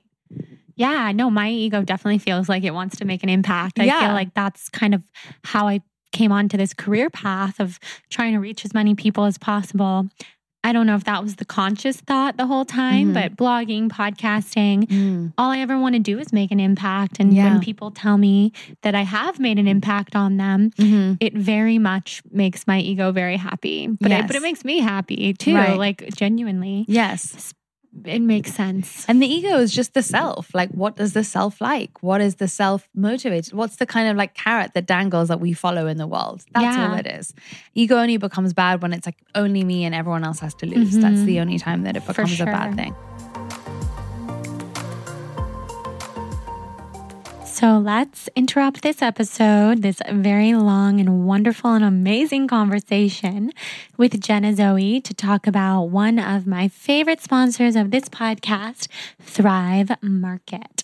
And I always like to lead this sponsorship with letting you know that they're offering $60 worth of free groceries when you head to the link thrivemarket.com slash blonde, which is in our show notes, but that's thrivemarket.com slash B-L-O-N-D-E for $60 worth of free groceries. There's literally zero reason not to use it. You just get free groceries and also a 30 day free trial on their website and free shipping on your order. So everything's free, pretty awesome. I love to support this company for so many reasons. One of which is because everything that you find on Thrive Market is discounted from 25 to 50% off of what you would find it in a regular store. So think of your local grocery stores like Whole Foods, Erewhon, Vons. I'm not sure where you shop, but I shop mostly at the first two. And I know that when I go to Thrive Market, I'm going to get an amazing deal. And that's because they go straight to the brand, they skip the whole middleman process and go straight to the brand to put it on their website. So there's no upscaling of the prices or anything unfair on your end. It's not one of those places that you're going to go and find a $20 smoothie, which I am guilty of ordering those from time to time. But for all of my long term goals, like buying a house and moving in with Jonathan so soon, and we're looking for a place, I am obviously looking to cut down the amount that I spend on groceries on a daily and weekly basis. So, Thrive Market has been my absolute go to and saving grace for that. I'm also really excited because I'm going to a lunch at Thrive Market with Dr. Frank Lipman in about a week, a week and a half by the time this comes out. And he's coming on the podcast too. So I just love that Thrive is interconnected in the wellness community. I originally met them through Kelly LeVeque and my friend Michelle, who now has her own business and was a writer for Thrive. And and I could go on and on about how important community is to me in the wellness world and why I love them so much. So, what I've been ordering lately on Thrive is the Eating Evolved Keto Cups, which I also talked about a couple weeks ago. But I pretty much eat one every day, and I'm so glad that they're on Thrive. I order all my cooking supplies like Fourth and Heart ghee, I order coconut oil, I order even organic cat food for Huddy. He loves the brand called Wellness. That's the one that he pretty much devours, and he's really picky. So if you have a picky animal, then try it out. He likes their dry food and their wet food. And you can get other pet supplies on there too, not just food. So I could go on and on about Thrive, but head over to thrivemarket.com slash blonde to get $60 worth of free groceries. Check them out, shop around, enjoy, and let's dive back into this episode with Jenna.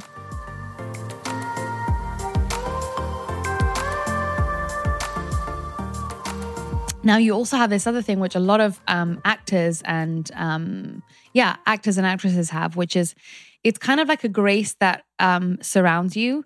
So it's kind of like the way that people see you move through the world is so kind of like light and graceful and beautiful, like beauty filled. And it's something that you often don't really see yourself, but it's really something that comes to help you because it's the draw that pe- brings your people to to you, basically. So it's like you sometimes don't always see that the way you move through the world is so like beauty filled and so magnetic and so kind of like almost like that sparkly thing of like what's that intrigue that's behind this person basically right? Because you you're just living your life you're it's banal it's you know it comes with all the things that living life has. But for for other people it's like oh there's something about that that makes me want to pull in and ask more. So there's always that grace that other people see in you more than you see in yourself. And really what this life is basically also trying to ask you ask from you is that you start to believe that that's the true you is the way that other people see you rather than the way that you sometimes portray inside your own head. That makes a lot of sense. Those who love me the most and know me the best, oh, they always tell me that. They always really? say, I wish you would just see what I see. Yeah. And I mean, I'm sure that could be said about everyone, but that definitely resonates. It's something that you have very heavily. So it's not that, put it this way, of all the different energies and gates and charts of uh, things that go on inside of our chart, you know, we are really all one. So it's about you cleaning the stuff that feels heaviest to you so that everyone else can rise. And everybody has different combinations of different things. And our only job is to look after like our garden patch first. And then if we water it enough, that water is going to seep into our next door neighbor's garden and help them. But it's mm-hmm. all like we're all dealing with the same levels of different karma through different things. You yeah. know? We are all one. I Yes. totally believe that. So then you have this other thing where your relationship with yourself is so different from the way that you interact in the world. Because, like I said, the rest of the world is supposed to see you as when you get to 50, you're going to be this wise woman on the hill that has kind of like lived life and therefore is this role model that everyone sees you as. But your road to getting there and your relationship with yourself is all about like, you know, where are the um, where is life presenting me these synchronicities, these opportunities? How do we get here and there? Which is funny because you were saying you were overwhelmed by like obviously always thinking about being on with the hotel and how do we make a deal with the hotel and stuff.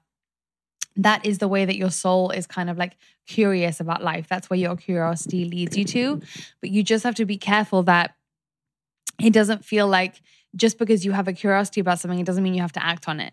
You can have the curiosity just for the sake of entertaining the curiosity and that make you wise in its on itself. Mm-hmm. So it's just like, oh, I could do that, but I also couldn't. Okay, cool. Like, let's have life show me. Right. That is what I that's what I really try to cultivate in my life because I've wanted to do everything. Every person I've had on this podcast, I want to do what they do. But ultimately I, I want to do what I do too. I don't I don't have to become a shaman or a Reiki practitioner, or all these other things, even if I really, really, really want to in certain moments, even what you do, I'm like, I'm going to do this. I'm going to do this. Um, because this always happens because I get so inspired and excited by Mm. people. Well, it's like basically you're plugging into what everyone else, whatever other um, flavor they're showing you at the time, which is why you're the true chameleon because you're such a blank slate that you take in a person so like you could be them at in that very moment. That's what reflectors are. But with the opportunities, the reason why they come to you is that to basically expand your um, understanding of what could be possible. So when you're constantly being retaught new things and seeing new pathways in your life, it's basically expanding your brain, and that that expansion is going into your aura. So it's basically saying to the universe when you entertain that stuff, even if you're just sitting on your couch and being like, I could do this and I could do that, and this could be fun. All it's saying is like what I'm like, what I'm ready to be kind of sent is in line with what I'm kind of like saying could happen type of thing. Because if you're narrowing the choices to only two things and the universe is trying to send you 10, it's never going to be able to get through to you because your vessel isn't open enough. So it's basically like saying, you want to just be saying, I could do this, I could do that, and that could be fun, and that, and I just don't have to do anything about it. But like, sure, if it comes along, I'll say yes to it, or maybe I won't. Let's just see, you know? And living in that like the unknown and the delight of the the like I was saying like the tip, the tickled and surprised thing that's really where the magic is for you. Yes, that's how it feels. That is not that you have to do anything about it or anything like that. That's something that I'm trying to remember. yes. And um so there's only one real fear that you came back to heal let's say that's innate to you and there are other fears, there are other anxieties that you take in from the rest of the world. So those of it's important to get very clear that other fears that aren't this fear that I'm going to get into are merely not your innate fears that you have. So it's important to not over identify with those being your own anxieties and fears because when you take them in, you start to believe they're your own when really all you've done is been out in the world and picked them up. So other fears that you have, um, you know, when they next come up, it's important that you say, oh, hold on a second, that's a fear that I've picked up. That isn't my fear. I don't have to start overly identifying that with as being mine. So the only fear that is really here that you have to heal yourself is a fear of the future. And when I say a fear of the future, what I mean, especially the way that it's it's happening in you, is kind of like um if this isn't if I don't kind of like have this handled or if I don't feel comfortable with this, then will it be okay? Type of thing. So, fear of the future is also a fear of basically the past repeating itself. So, if something's always happened one way, then it always will. So, the best remedy for that for you is basically to say, I have no idea what's going to happen tomorrow, and that's super exciting. Rather than I have no idea what's going to happen tomorrow, and that like scares me to death, is like just remind yourself that life could literally change in like 10 minutes time and go a totally different direction than you think. And that's exciting. And that's like the It for your for that inherent fear that you come here to heal. You are so intuitive because as you were talking about like me as a 50 year old, my thought is like kind of like fear, fear of the future. Like what what's gonna happen between now and then? What is possibly gonna happen? Just this constant reel in my head where I'm always thinking about things. So that's a really good practice to remember that. It's exciting. It's Mm. really exciting. And like, just because you don't know, just because you don't have the answer, it doesn't mean that it's unsafe. Because what really the universe is trying to tell you is like, you're carried, you're held through this. It's okay, you know? And and it's really trying to help you as a reflector because we all need a reflector to live their design so much. Like you do this for you, but you also do it because like I need to know a reflector that's living their design, you know, like Yeah, selfishly. Especially now that the Mystic Journey guys. Yeah, I know. Where did like, go? I need my person. yeah So, um, you know, and there's only, like I said, one in a hundred people reflectors. So they really need to serve a hundred people, if not more, right? So that their reach is so big. And like, I'll give you an example. Amma, you know, the hug, hugging Amma, she's a reflector. So cool. So that's a really good example of if anyone that is listening to this is a reflector, that it's that energy of just being the other the whole time, you know, mm-hmm. and being okay with basically just coasting like like just literally just getting on that wave and going wherever life takes you because the mistier you can stay, the better. And so what's really not misty is if like I need to have this under control or even know where this is going or have it have a hold on where I how I think this is going to pan out because then again it's that defining oneself rather than staying undefined. Right. Wow. Okay. So learning about being a reflector is going to change my life in Yeah. so many different ways. It's amazing. It really is amazing. It's like you're a unicorn to me, like I'm telling you. I'm so excited. so, just to go into the structure thing that you were talking about, it's interesting because there are certain ways that structure does help you and other ways that it doesn't. The way that it does help you is um, the way you manifest. So when you're clear on the things that you that you might like, when you kind of think about the things that do tickle and delight you and get super specific, that helps you. For example, me, I'm the opposite. When I think too specifically about what I want, it doesn't go my way. So I have to be like, okay, whatever, like I'll just whatever shows up, like I'm open type of thing. When you start to think like, oh no, but I love like a piece of sage that is like this kind of size and like feels like this and da da da, that's when it really helps like come to you. So having structure with your preferences is really nice. And also structure with um, the way that you eat because you do have the most sensitive out of all the systems because you have all the centers open, yes. Yes, I do. which basically means that you're really susceptible to the environment in which you eat things. So, this is going to sound crazy to you. And I'm not saying you should do this as of tomorrow, but the more meals that you can eat by yourself, the better. That doesn't sound crazy Okay, good. at all. Okay, good. Fab. I've known this deep within Oh, me. amazing. I know I can't. I do not like eating with other people. Yeah. You, it's really bad for it's you. really bad for me. It's really bad maybe just like only my family or Jonathan, my Yes, boyfriend. Yes. Because it kind of feel like you don't have to be like chatting the whole time. You know these Mhm, people really mhm, well. mhm. Um, no, I really prefer eating alone. Yeah. Anything I can do to Yeah. like weasel myself out of like lunch plans. Like I'm gonna mm-hmm. eat before we hang out, but let's go on a walk. Yes. Like that's Perfect. literally my sentence of the century. That's exactly the way you're supposed to work because, you know, in those moments where think about when you're eating, basically what you're doing is it's the most concrete input you can put into your aura that exists. You can put thoughts into your aura from the outside world, you can put visual stimulation into your aura from the outside world, but food is like a really physical thing, right? And when you're surrounded by other people when their desires are on around food, basically what's happening is you're taking on all the unfulfilled desires of other people and it's concretizing into food. So you're taking it in in such a heavy way.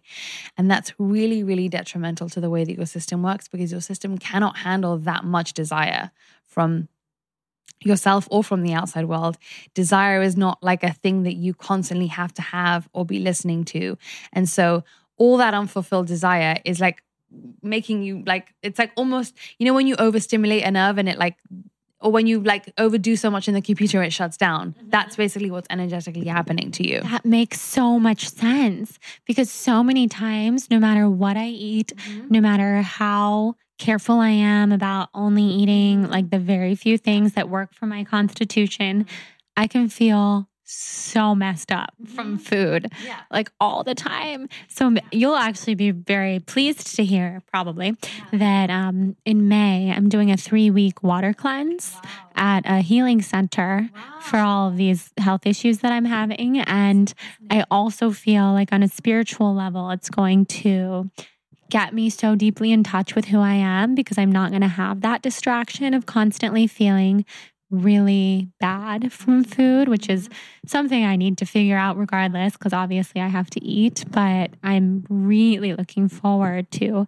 giving myself the time. Yes. And and what it will do energetically for you is just have you not taking in, you know, heavy energies from the world in such an obvious, heavy, like tangible way, which is through food. And, you know, even if you're eating quinoa and kale all day long, if you're eating it around people where they're not listening to their own guts about what they feel like eating or they're overthinking their own food or whatever, all of that stuff's going to mess you up. So, um, yeah, walks, meet people for tea, whatever, all that stuff. sure. Just no food with people. Like Definitely. it just doesn't mix. yeah, like events and stuff. I can't. I can't eat. I don't understand how people can sit down and eat like a full meal yeah. at a full blown event. Mm-hmm. But I always wished I cou- could because Yeah. sometimes I want to, but I just can't. Absolutely. And as a reflector, you do need to eat the cleanest diet out of anybody because um, you just you're just the most sensitive and the most light being, like I said. So things that are like other frequencies just will throw you so heavily. So it's not that you can kind of sometimes like have a treat or this or that. Like it just doesn't really work like that because it costs you too much. It just does. Thank you. You're literally describing my life. Yeah. Reflectors sound a lot like I don't know if you know very much about highly sensitive people, the HSP thing. There's a book called The Highly Sensitive Person, and it's kind of become a whole movement in itself. I'm calling it a movement, but a really big group of people who identify with being highly sensitive people. And it sounds so much like a lot of what you're saying. And I resonate so deeply with being That's a highly good. sensitive person Yeah. and now a reflector. Interesting. I wonder what the um what the crossovers would be. I mean, there's other things that um like for example, you could be a manifesting generator, which is like the super powerful, like the Duracell bunnies on speed people, the people that just achieve so much. But then that doesn't necessarily mean that you can also be sensitive because you could also be what we call a quad right in human design, which makes you a bit more sensitive and passive. And so there's so many different combinations, but I'd be so interested to see how it correlates because I've noticed recently, for example, that most manifestors, which is another type of Virgos, which I've never read that in the literature, I've never seen it. It's literally just from reading for people. So I'm sure there's all these crossovers that that's what's so fascinating to kind of look into like what is it that because it's all the same wisdom and the same knowledge. Like this just happens to be called human design and something else is called astrology, like it's all rooted in truth, you know? No, totally. Um, it's all saying the same thing. It is. But for so for you, the things that consistency really works for is the way that you take in food, which is we have to be consistent about the fact that we don't do treats and we don't really eat around people because that is consistency for you. That is something that you can be consistent true. at, right? So that's consistency where it helps. Being specific about what it is that you like, your preferences, the things you want to manifest, whatever, the more specific you get, the more successful you're at manifesting. So those are the places where structure does help you. That's so helpful. So helpful to know. I want to go on forever. I have acu- acupuncture in 30 Oh, minutes. um, I want to know everything from you. This is I like know. so I've like literally only just thought we're like a third of the way through your chart. I know. Well, actually, okay. I feel like we have got to keep going with this. Done. Amazing. Yes. So, and then the place where structure doesn't work for you is in um, your day to day life. I will say that it doesn't actually work for you. So maybe you've heard people say that um, it would structure is good in the ways that we've discussed it is, but you really need to wake up in the mornings and just be like, I have no idea what the day is going to bring. And that is because you're supposed to be designed to be living in the surprise and delight. So when you're imposing what you think you want to happen in the day, you're stopping life from like basically pulling you in the direction that a reflector basically needs to go in. So structure is a really interesting theme because there's four main overarching ways that it can manifest in our lives and so we've covered the little minutiae ways that it that it can um, that it can work for you, but then all the other ways that maybe it doesn't, like making plans and being too firm and trying to decide how the day is going to look, which is also tying into your fear of the future. So you can see how there's that overlap there too, you know? This is speaking to me on such a deep level, all of this. I'm so glad. It, when I first heard my chart, I was like, hi, me. Like, you know, it's Yeah. that it's that feeling of just like being Hi, remembering yourself. Yeah. it's so great. I know. Um, and then just to go back, I just kind of want to so when you have so many open centers, it basically means you take in the world, you take in their anxieties, their fears, their thoughts, their, you know, unfulfilled wants, their needs, their all these different types of things. But the one you really have to watch for is the red, the one you take on the most easily is other people's anxieties and fears. And that is because there's this thing that's kind of like reaching inside your energy of like, almost like belonging if I'm an anxious part. Like if I'm anxious and a bit like worrisome and stuff, then that's the way that we belong like as a tribe type of thing. So that's like the things that we share with people. So there's a part of you that almost wants to partake in that because that's the way that we operate, right? But to your system, you're like, no, no, but we don't do anxiety and fear, right? So again, that's like a really prominent mixed message that you'd be sending to the universe of like, well, you're giving me stuff to feel anxious, like I'm you kind of saying that you want stuff to feel anxious about until for sure you know that being a person that worries isn't actually healthy at all. And is a person that, you know, being a person that has to know what's going on or has to plan or has to know things or whatever, um, you know, as soon as you've totally released that, then the, the universe is literally going to reflect back to you, like, or send you zero reason to ever be worried about things. But there's just a thing inside you that's basically reaching to kind of explore, like, how much should we be anxious about things? So it's something that it's a question that you kind of want to, like, you've been dancing with for such a long time of like, where do we pull in and pull out? Because otherwise, am I going to be totally at the other, like, you know, outside the circle of society type of thing if I'm really not worried, basically. So um, it's more about being mindful of like, oh, okay, that's another anxiety thing that I believe that everyone has, or that it's just the done thing that you do, but maybe it isn't, you know? Yeah, it doesn't and then you just, to be. Yeah, you just that's how quickly you can decondition is you just turn it around and say, okay, that's that old thing again, and like maybe I just don't want to keep on believing that anymore, and it's instant relief like that, you know, and it's not that it um it's not that you become perfect at it tomorrow. It's and it's not that you become better at it each time either. It's like the healing is so um circular. So it's like it's kind of like a game boy where you know you finish level one and you think you've won level one, but then you're on level two. So even though you're on level two instead of level one, you're still at the beginning of level two. So it doesn't feel so good because you're still at the beginning of something. So you're like, oh, and I went all this far. I went so far and it still feels like I'm having such a backward moment and I feel so crappy about it, whatever. So with you, with the anxiety thing, it's going to reveal itself to you in so many different layers of onion where you feel like I've like undone this one layer of anxiety and now we're going to do the next one. So never get discouraged when you feel like you're at the beginning of a new level. Oh, that makes sense. I think that's got to be what's happening because I feel like I have peeled back so many layers. I've made drastic changes in my life Really? over the last year or so.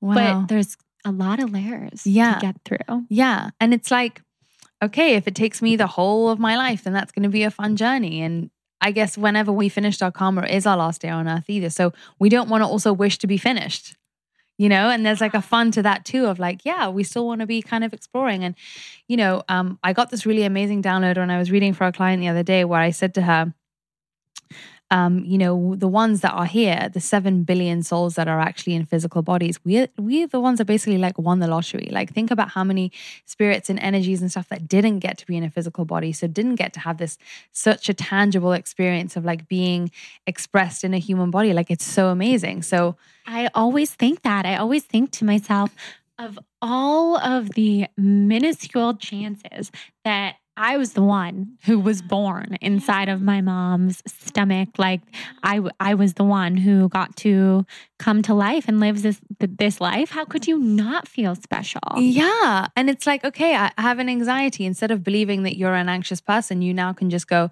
oh, I have an anxiety. The anxiety isn't me. The anxiety, therefore, doesn't make me a bad or unworthy or undeserving person. It's just me experiencing in this moment an anxiety. Why don't I just like see what gem is like there to be revealed to me when I just like observe this anxiety, right? But instead, we're so, so what's happening at the moment with human design is that we're kind of living in a jet lag time where no one is ruled with like religious dogma anymore under dictatorships or, you know, these big, heavy kind of like rulers are on top, on top of us, right? But we're still living in that um, conditioning that we were exposed to in those times where think about it if you're a dictator you're going to treat everybody like they're the same and you're going to tell them that they all have to act on common sense because that way everyone's easier to control which is why we're living in that such homogenizing world where we want to believe everyone is more similar to us so we can feel better about it but even though all those things, all those structures are gone, we're not living under those people anymore. We're still so much believing that we have to do things the same way as everybody else. So it's so crazy that, like, once you know, the knowledge of human design, what's so amazing about it is that it's all okay and it's all good, and whatever you came to do is great. And I'm not going to hold that as a bad judgment on me if I'm different from you and if you're different from me. And when you start to do this on, like, you know, all your family, your friends, your sisters, and you understand how different they are. Like my relationship with my sister is absolute bliss now, just because we know how different we are and we're so celebratory of it. What's you know? her energy type? She's a manifester. So manifestors are people who are supposed to like be big and they just they are the people that 8% of the population they initiate everything. They're the ones that don't have to wait for a sign from the universe to just go and listen to this random urge that they have and just be like unapologetically who they came to be. Um, but it's so much about I'm going to do what I want to do, what I feel like doing, regardless of whether people love me or hate me, because they have a very magnetic but also very repelling energy where some people love them and some people really just don't get them. Mm-hmm. So it can be a very difficult thing because then what happens is a lot of manifestors grow up as people pleasers. So being afraid of some people not liking them.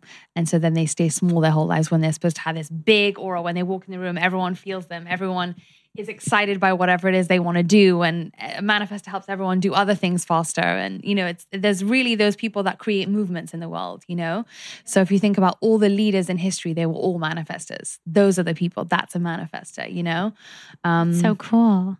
so when you learn someone, oh, that's a manifestor, then you're like, I want to applaud you for doing all these things that aren't for me. And I'm not supposed to be operating like that, but I'm going to tell you that you're great and that I want you to be on that path. And you want me to be on my path of, I don't know, as a projector, waiting to be seen, waiting to be invited before making a move. Right. You know? Totally. So you do you do a lot of readings of um couples, like relationship Yeah. type of readings, which I Mhm. think is so interesting. Yes. How do they work together? Like what would be a reflector's best match? So a reflector's best match because they are so open. What it technically in theory means is that they could basically be a good partner for anybody. But whoever they're with, it's like it's more about the who the reflector is okay with rather than who's okay with the reflector because most people are okay to be in a relationship with a reflector. Because if you're in a relationship with a reflector, you get to see yourself so clearly. And that person is just always such a bright light being, right? So it's never that like that person's going to be difficult to be with. For you, the one thing you have to watch out for is that um, you're not with people who demand too much of you and understand your need to kind of float in and out of a relationship Totally. because you can't, and you're not going to be that person that can't breathe without somebody or can't live without somebody. You'll always need to kind of like come in, come out, sometimes be in phases where you're super cuddly, and then sometimes where you need to be super retreating. And, you know, you're just always kind of like floating in and out. So, someone who encourages that for you is really important. And then the most important thing to look for in the person that you're with is someone who makes you feel like you're a good, like, in a pleasant version of you. Because, like I said, if you're such a chameleon, whoever you're with is really going to define who you think you are at the time. So that's not a bad thing. It just means that you have to make sure that that's a flavor that you're okay with being rather than like, oh, because I'm so easygoing and I can go along with and I can mold to whoever I'm with. Um, you know, how moldable I am isn't a measure of how happy I am in the relationship. It's how this person is molding me. Am I happy with being that version of me? Because I'm having fun being that version, right? In any given moment. So it's much more about you sampling that flavor of that person and deciding whether that flavor is like to your liking or not. It's that basic. That's awesome. Yeah. And what did we say Jonathan was? A So protect- Jonathan is a projector. generator. Oh, a generator. A generator. So generators are basically people who house the life force for the rest of us, which means that they are that makes sense. really. Yeah. so they're people who are like what they do is when they are lit up, it's basically their job to be lit up by life as much as possible, as many hours in the day, as many days in the week, weeks in the year, go and so on and so on as possible. Because what they do is when they walk in the room and they are lit up themselves, they basically light everyone else up around them. So they, when they're inspired, when they're lit up, when they're doing things that excite them, they make other people more productive, more excited, more uh, you know, likely to do things in their own lives, more everything, right? So, really, what they do with their energy is when that generator, think about a generator like an energy generator, it powers everything else, right? Yes. That so that's what generators are supposed to do. They're supposed to sparkly accurate. and be, they're supposed to sprinkle like good energy and sparkle and everything wherever they go. But Right. they can't figure out what's the best way for me to sprinkle good energy. They're supposed to be like, okay, the universe is showing me through my excitement and through the things that light me up. That's what I'm supposed to follow. And when I'm so lit up myself, that's when everybody else benefits without me having to figure out how. For sure. And if they can't be that lit up version of themselves because of some commitment that is Mhm. no longer serving them, Mhm. it trickles down to a lot of people Yes. we have experienced. Yes. Yeah. It's major because when generators are lit up, it's the most like you just want to be around them and hug them and cuddle them and be with them everywhere they go. Literally. I cannot take my arms away Yeah. from being wrapped around him. When whenever he's playful and excitable and whatever that is and lit up, you're like, ugh, it's just like you just want to glue to that person. And that's what generators don't realize that they give off always. So um, it's really important for them to understand that literally just doing only the things that light them up and saying no to the things that don't, because they're he- the the thing they find the hardest is saying no. Because they have that life force that they can kind of afford in their heads to sometimes do other things with their energy because they have such a big battery. So, like, okay, I'll just go do this for half an hour, or I'll just like go and help this person. Like, what's it going to cost me? But it costs you that time that you're investing in doing that thing that only semi lights you up costs you a half hour where the universe could be sending you a synchronicity or an opportunity or something that's a hell yes. Exactly. Exactly. So they have to be okay with temporarily doing nothing with their energy, with their life force. Just sit on the couch and wait for a second till you get sent that thing that's really going to light you up, and you're worth waiting for that. You know, it's it's that's you deserve to wait until something really lights you up instead of constantly being like doing ten very, million very, things. very much so. Instead of trying to define themselves by, well, I'm able to do all of this, so I'm the hardest worker. I'm going to keep doing it. This is how, really, how I identify myself, and so I need people to see me in this way. Where I feel like the true power comes from. What if you're not always having to work that hard? Yeah. And then how powerful will you really be? Because then what will you be able to generate? insanely. And, you know, with generators, I always give them the example of basically the universe is like your personal shopper. And so it's not on you, like how we were talking about manifestors, how they initiate and they go out and they create movements and they do things. That's not correct for generators. Generators have to think about, okay, I'm going to pay attention and I'm going to respond to when things light me up. So let's say you're a generator, it's not for you to go out there and make stuff happen. For generators, basically, they have to think about, okay, universe, send me stuff that's going to light me up or send me things and I'm going to wait. So you basically, the universe is your personal shopper and you walk into that department store and you say, okay, universe, I want the perfect pair of jeans. And then you basically sit and wait until the universe brings you 25 different pairs of jeans and you choose the one that really is the 100% fit. And you don't settle for the one that's a 70% fit because you don't think you're ever going to get the 100% fit. Come along. And that's really what generators have to do is to understand that it's always the universe making stuff happen behind the scenes. It's not on them to go out there and push and make things happen they just have to sit back and think about their preferences and like it's almost like you have to take your preferences out to lunch and date them again and figure out like what are the things that I actually like versus what are the things that I think I like or people tell me I should like or whatever. And when I'm confident enough in my worth that I'm only going to say yes to the things that are the 100% fit. And if if not, I'm not going to do anything because I'm going to clear myself and say I'm open to receive the 100%. That's when you become so fast at manifesting and growing in your life because you're just always open, open, open for business.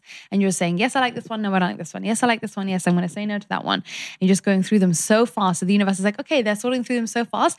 Let's keep sending these people more, you know? Right. It's magnetic when you see that in a generator. Yeah. It's. It Yeah. sounds like it. I can think of people who are. Now I want to completely like find out what every single type of the people in my life are. Yeah. That's that's the thing is when you know yourself then you're like I really want to see how I get on with other people and what's the best way for us to relate and that's usually what I do in a second session for people is I'll do their kids or their husbands or whatever it is just so that they can see like okay it's one thing knowing me but it's another way to see how I how I should interact with this person and and foster their own real self in this dynamic as well. Yeah, absolutely. Yeah. So is there anything else in my chart that you feel I should know before we before we leave? I mean, okay, so there's another thing in you which is really powerful, which um is what we call basically for you, it's like the new alpha female energy. So this is so funny because you're obviously talking about helping people understand the need for rest. New alpha female is not the old aggressive, have to play the boys at their own game, that kind of energy. In human design, like I think I mentioned to you, um, in 2027, which is only nine years away, we're moving into the new world way of doing things. The new world way of doing things is all about understanding that life comes to you, that you don't have to impose yourself on life, that we know nothing, right? So with you, it's actually the reason why I see you were born in the year that you were born is that you're basically trying to help people transition over into the new world way of doing things. And that is by modeling what the new alpha female looks like. Mm. So the new alpha female for you is someone who's receptive, who waits, who's open, who knows she doesn't have to have everything figured out, who doesn't need to have plans, doesn't need to know what's happening today, and doesn't need to impose herself on life because life has got the reins. And the more you do that like like i said to you, you know but with becoming a role model once you get to a certain age and obviously you're building up to there now it's not that you're not one now it's that you're you know building up on it as time goes on um you know people are supposed to look at you like you are an example of the new kind of alpha female that we're supposed to have in the world and helping not only women get there but also men. So this alpha female energy is not specifically like just for fem- you know not for only women right so it's it's really about it's um in the I Ching, they call it like sort of like the army leader, basically. So the army leader understands that they're not the one to kind of like tell everyone what to do. They're just there to kind of like check in with what everyone else's needs are and just be the sounding board. And really, as a reflector, that's what we call it is a sounding board authority.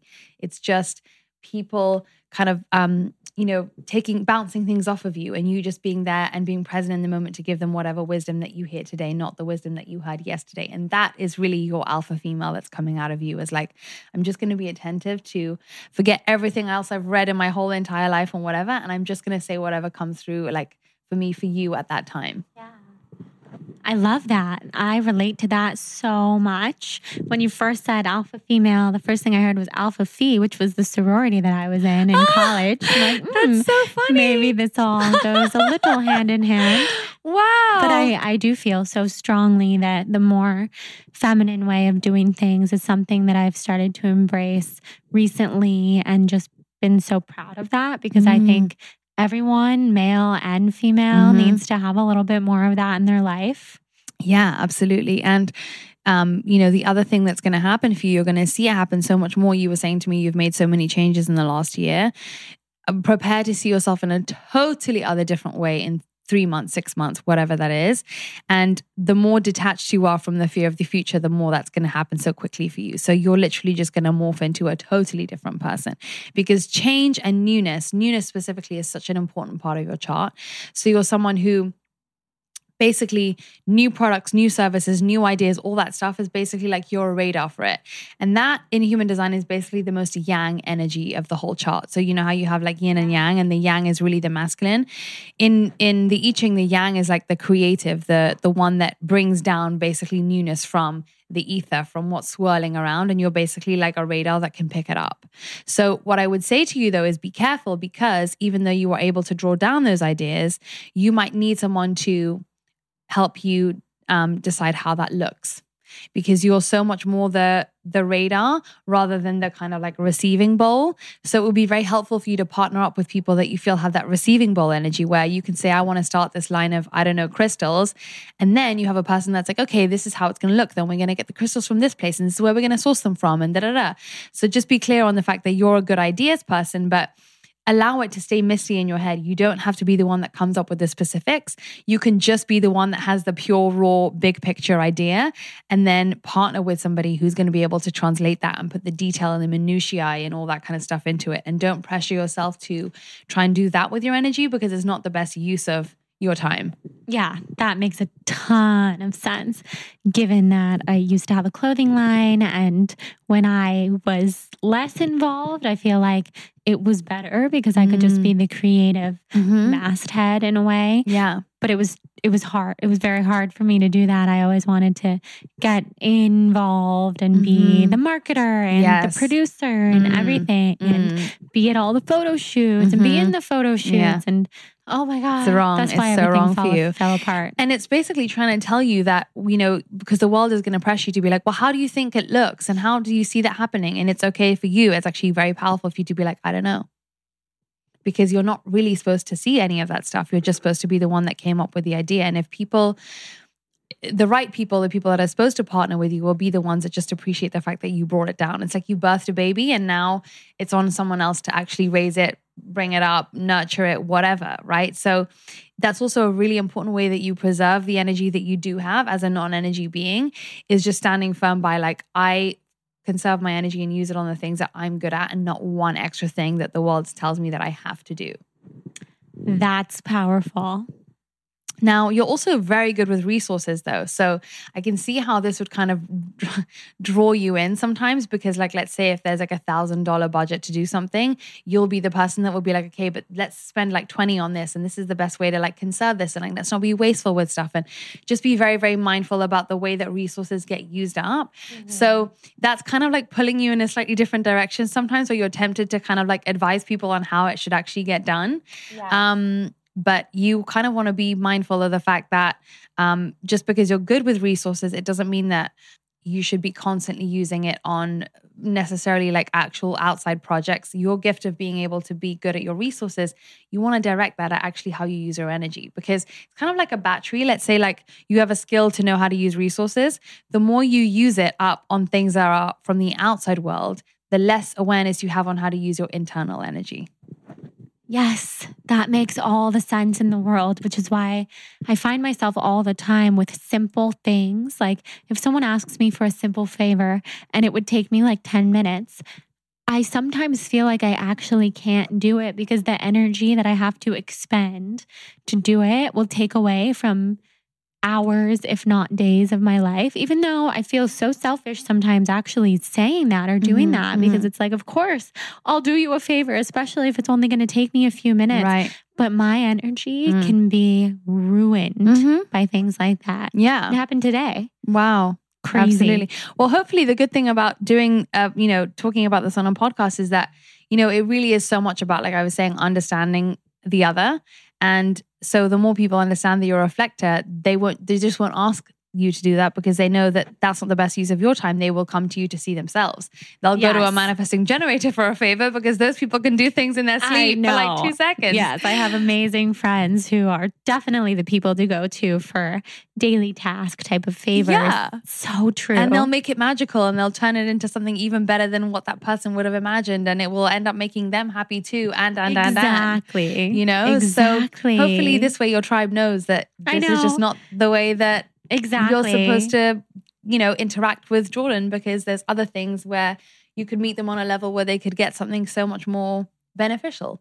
Yeah, totally. Which is great. You yeah. know, everybody wins. Makes a lot of sense to me. Um, now, the other thing is that you, it's really important that you understand that you um, are someone who people see as kind of like a little bit childlike there is like a childlike innocent energy to you and that's not something that you're ever supposed to get rid of. So even when you are 50 60 70 um, the childlikeness is such a draw for people and it's such a it's such a thing that sparks curiosity into what it is that you are. So every time that you do feel heavy, that does just cost you so much because it pulls you away from the state that you're naturally supposed to live in, which is that fun, like joyous kind of like unknown, let's just play and it's all here for the fun. And that's really what we're here to remind other people type of thing. So when you understand that that's a service that you're supposed to live in to show others, then you'll understand every time stuff starts to feel heavy, like, no, no, can't do that anymore. Like, I can't afford to. That's not what I'm here to do. Like, if I live it for myself, then everyone else is going to pick up on that too. So no thanks. You know what I mean? That's how, just how you will just shut off that heaviness.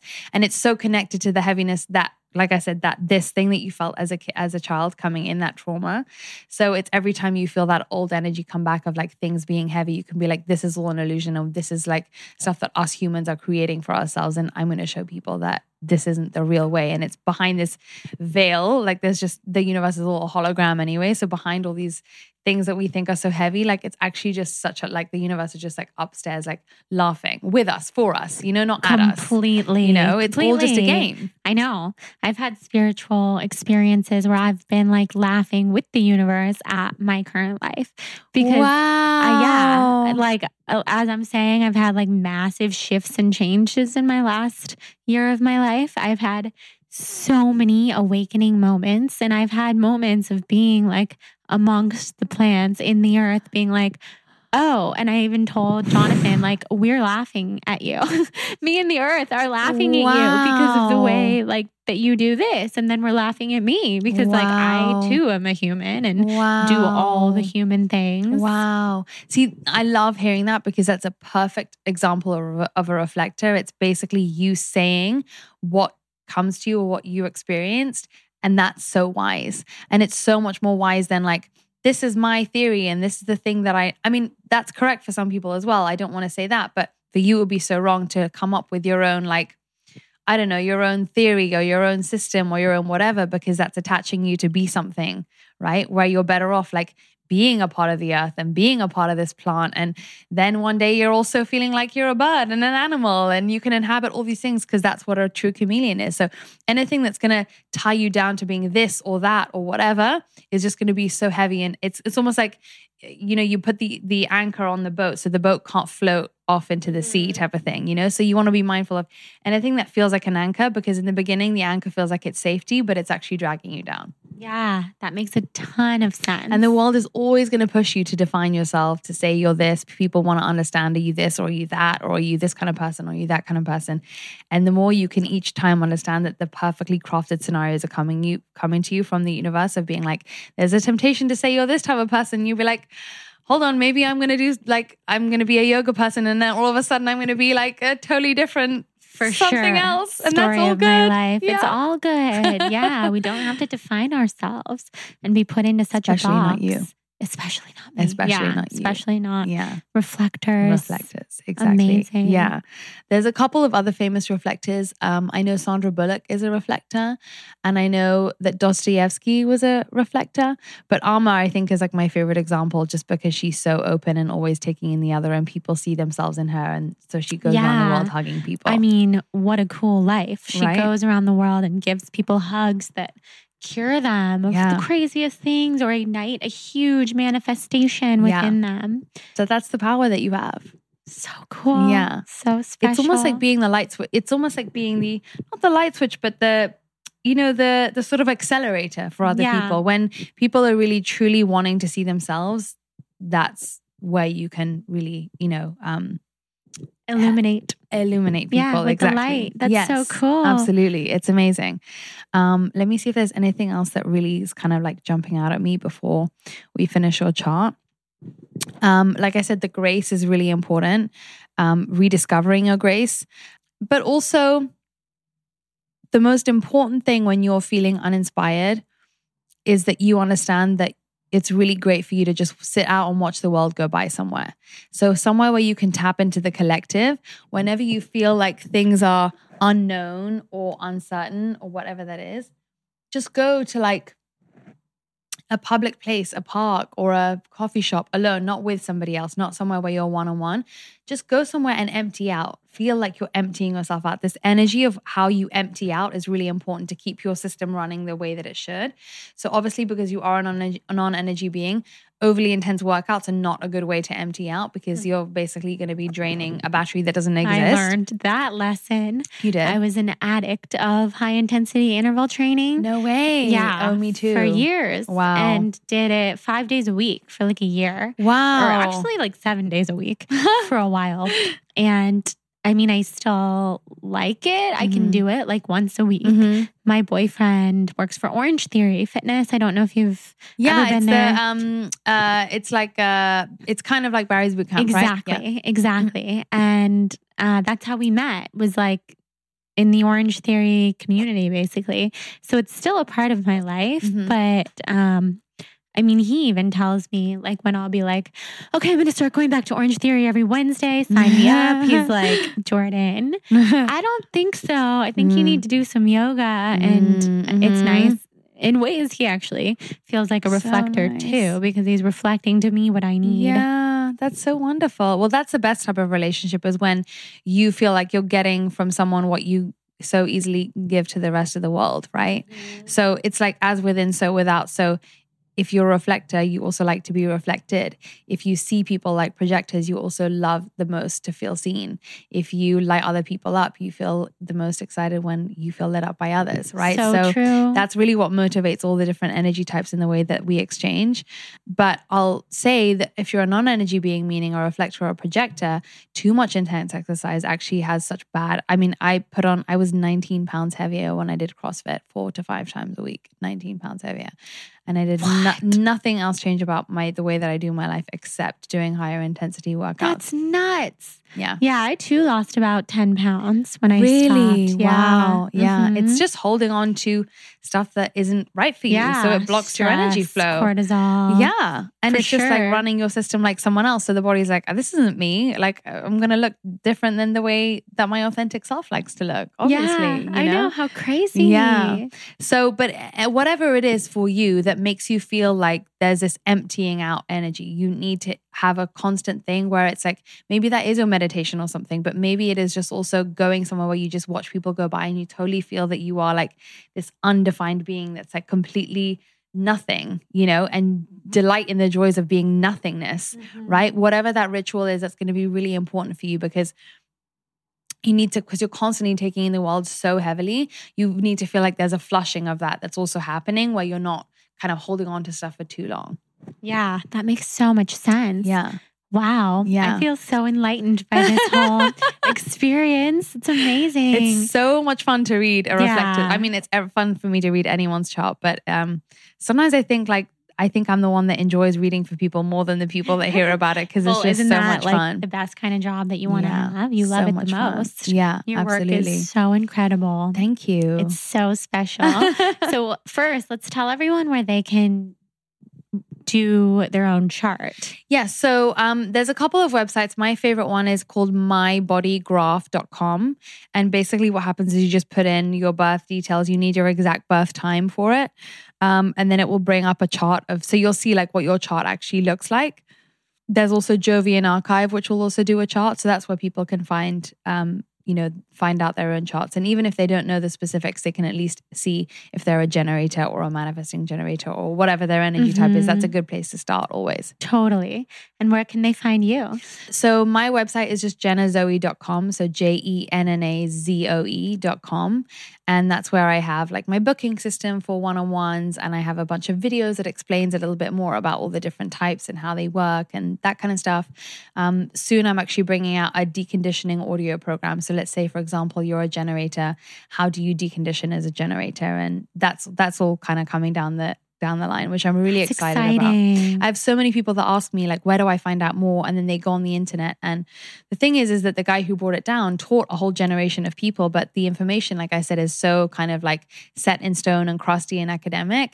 And so I never felt comfortable sending other people to resources that I thought like nothing exists out there that I think is more kind of like up to date with how we feel about getting better and self help and stuff in today's world. It's so much more mutable and subtle.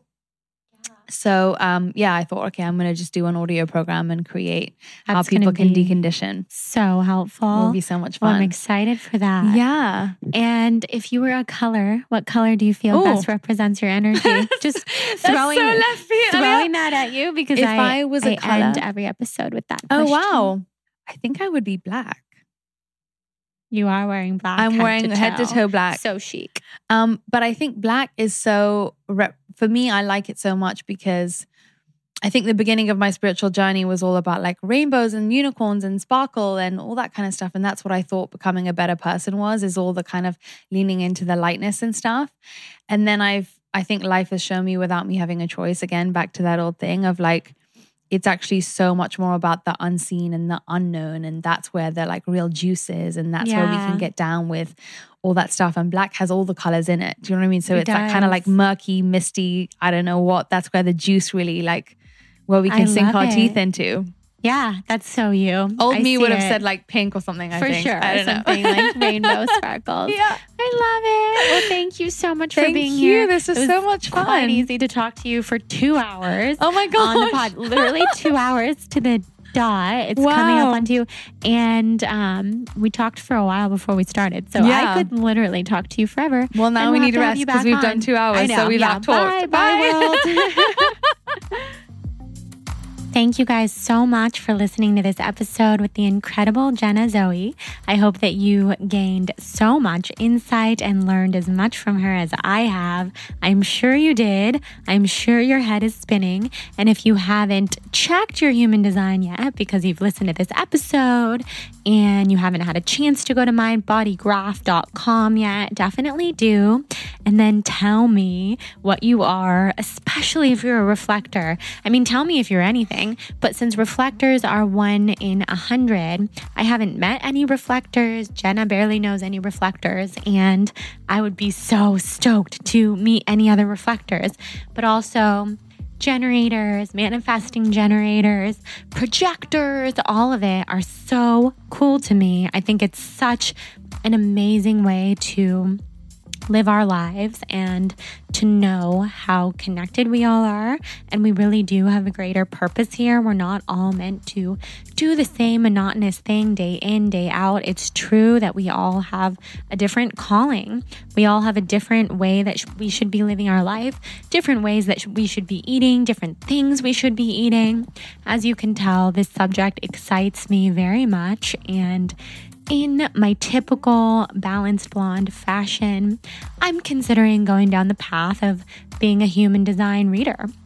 I think it's so interesting, and I'm gonna buy some books. By the time you listen to this, I'll already have purchased them because I want to bring them with me to Hawaii. And when you're listening to this, if you're listening to it the day it comes out, I'm in Hawaii and hopefully devouring books on human design.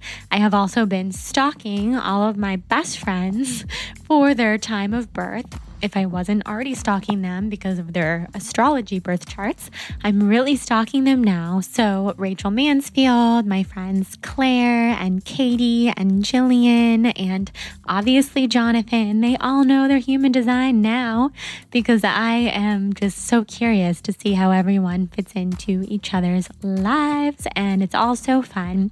So, definitely check out Jenna on Instagram, show her some love comment on my latest photos and tell me what your human design energy type is once you figure it out. And join our Soul on Fire podcast tribe on Facebook. We'll have a whole conversation thread going about human design. I can't wait. I already just know we're going to be talking about it like crazy. And if you feel inspired at any point to rate and review this podcast, it really, really helps with visibility. And also, subscribing to the podcast really helps with visibility. So, if you genuinely love it and feel called to subscribe, rate, and review, then I will send you my blogging tips and tricks document that I send to everybody who rates and reviews the podcast. It's all about blogging as a career and even just for fun, how to put the passion into it and keep it alive. So head over to iTunes to do that and I love you guys. I hope everyone is having a very inspired, creative, wonderful, magical, energy type filled, soul on fire day. Mwah. Talk soon. Oh, and definitely get tickets to the Shaman Durek event that we talked about in the intro because we would love to have you guys there. March 13th. Link in the show notes to get those tickets. Mwah.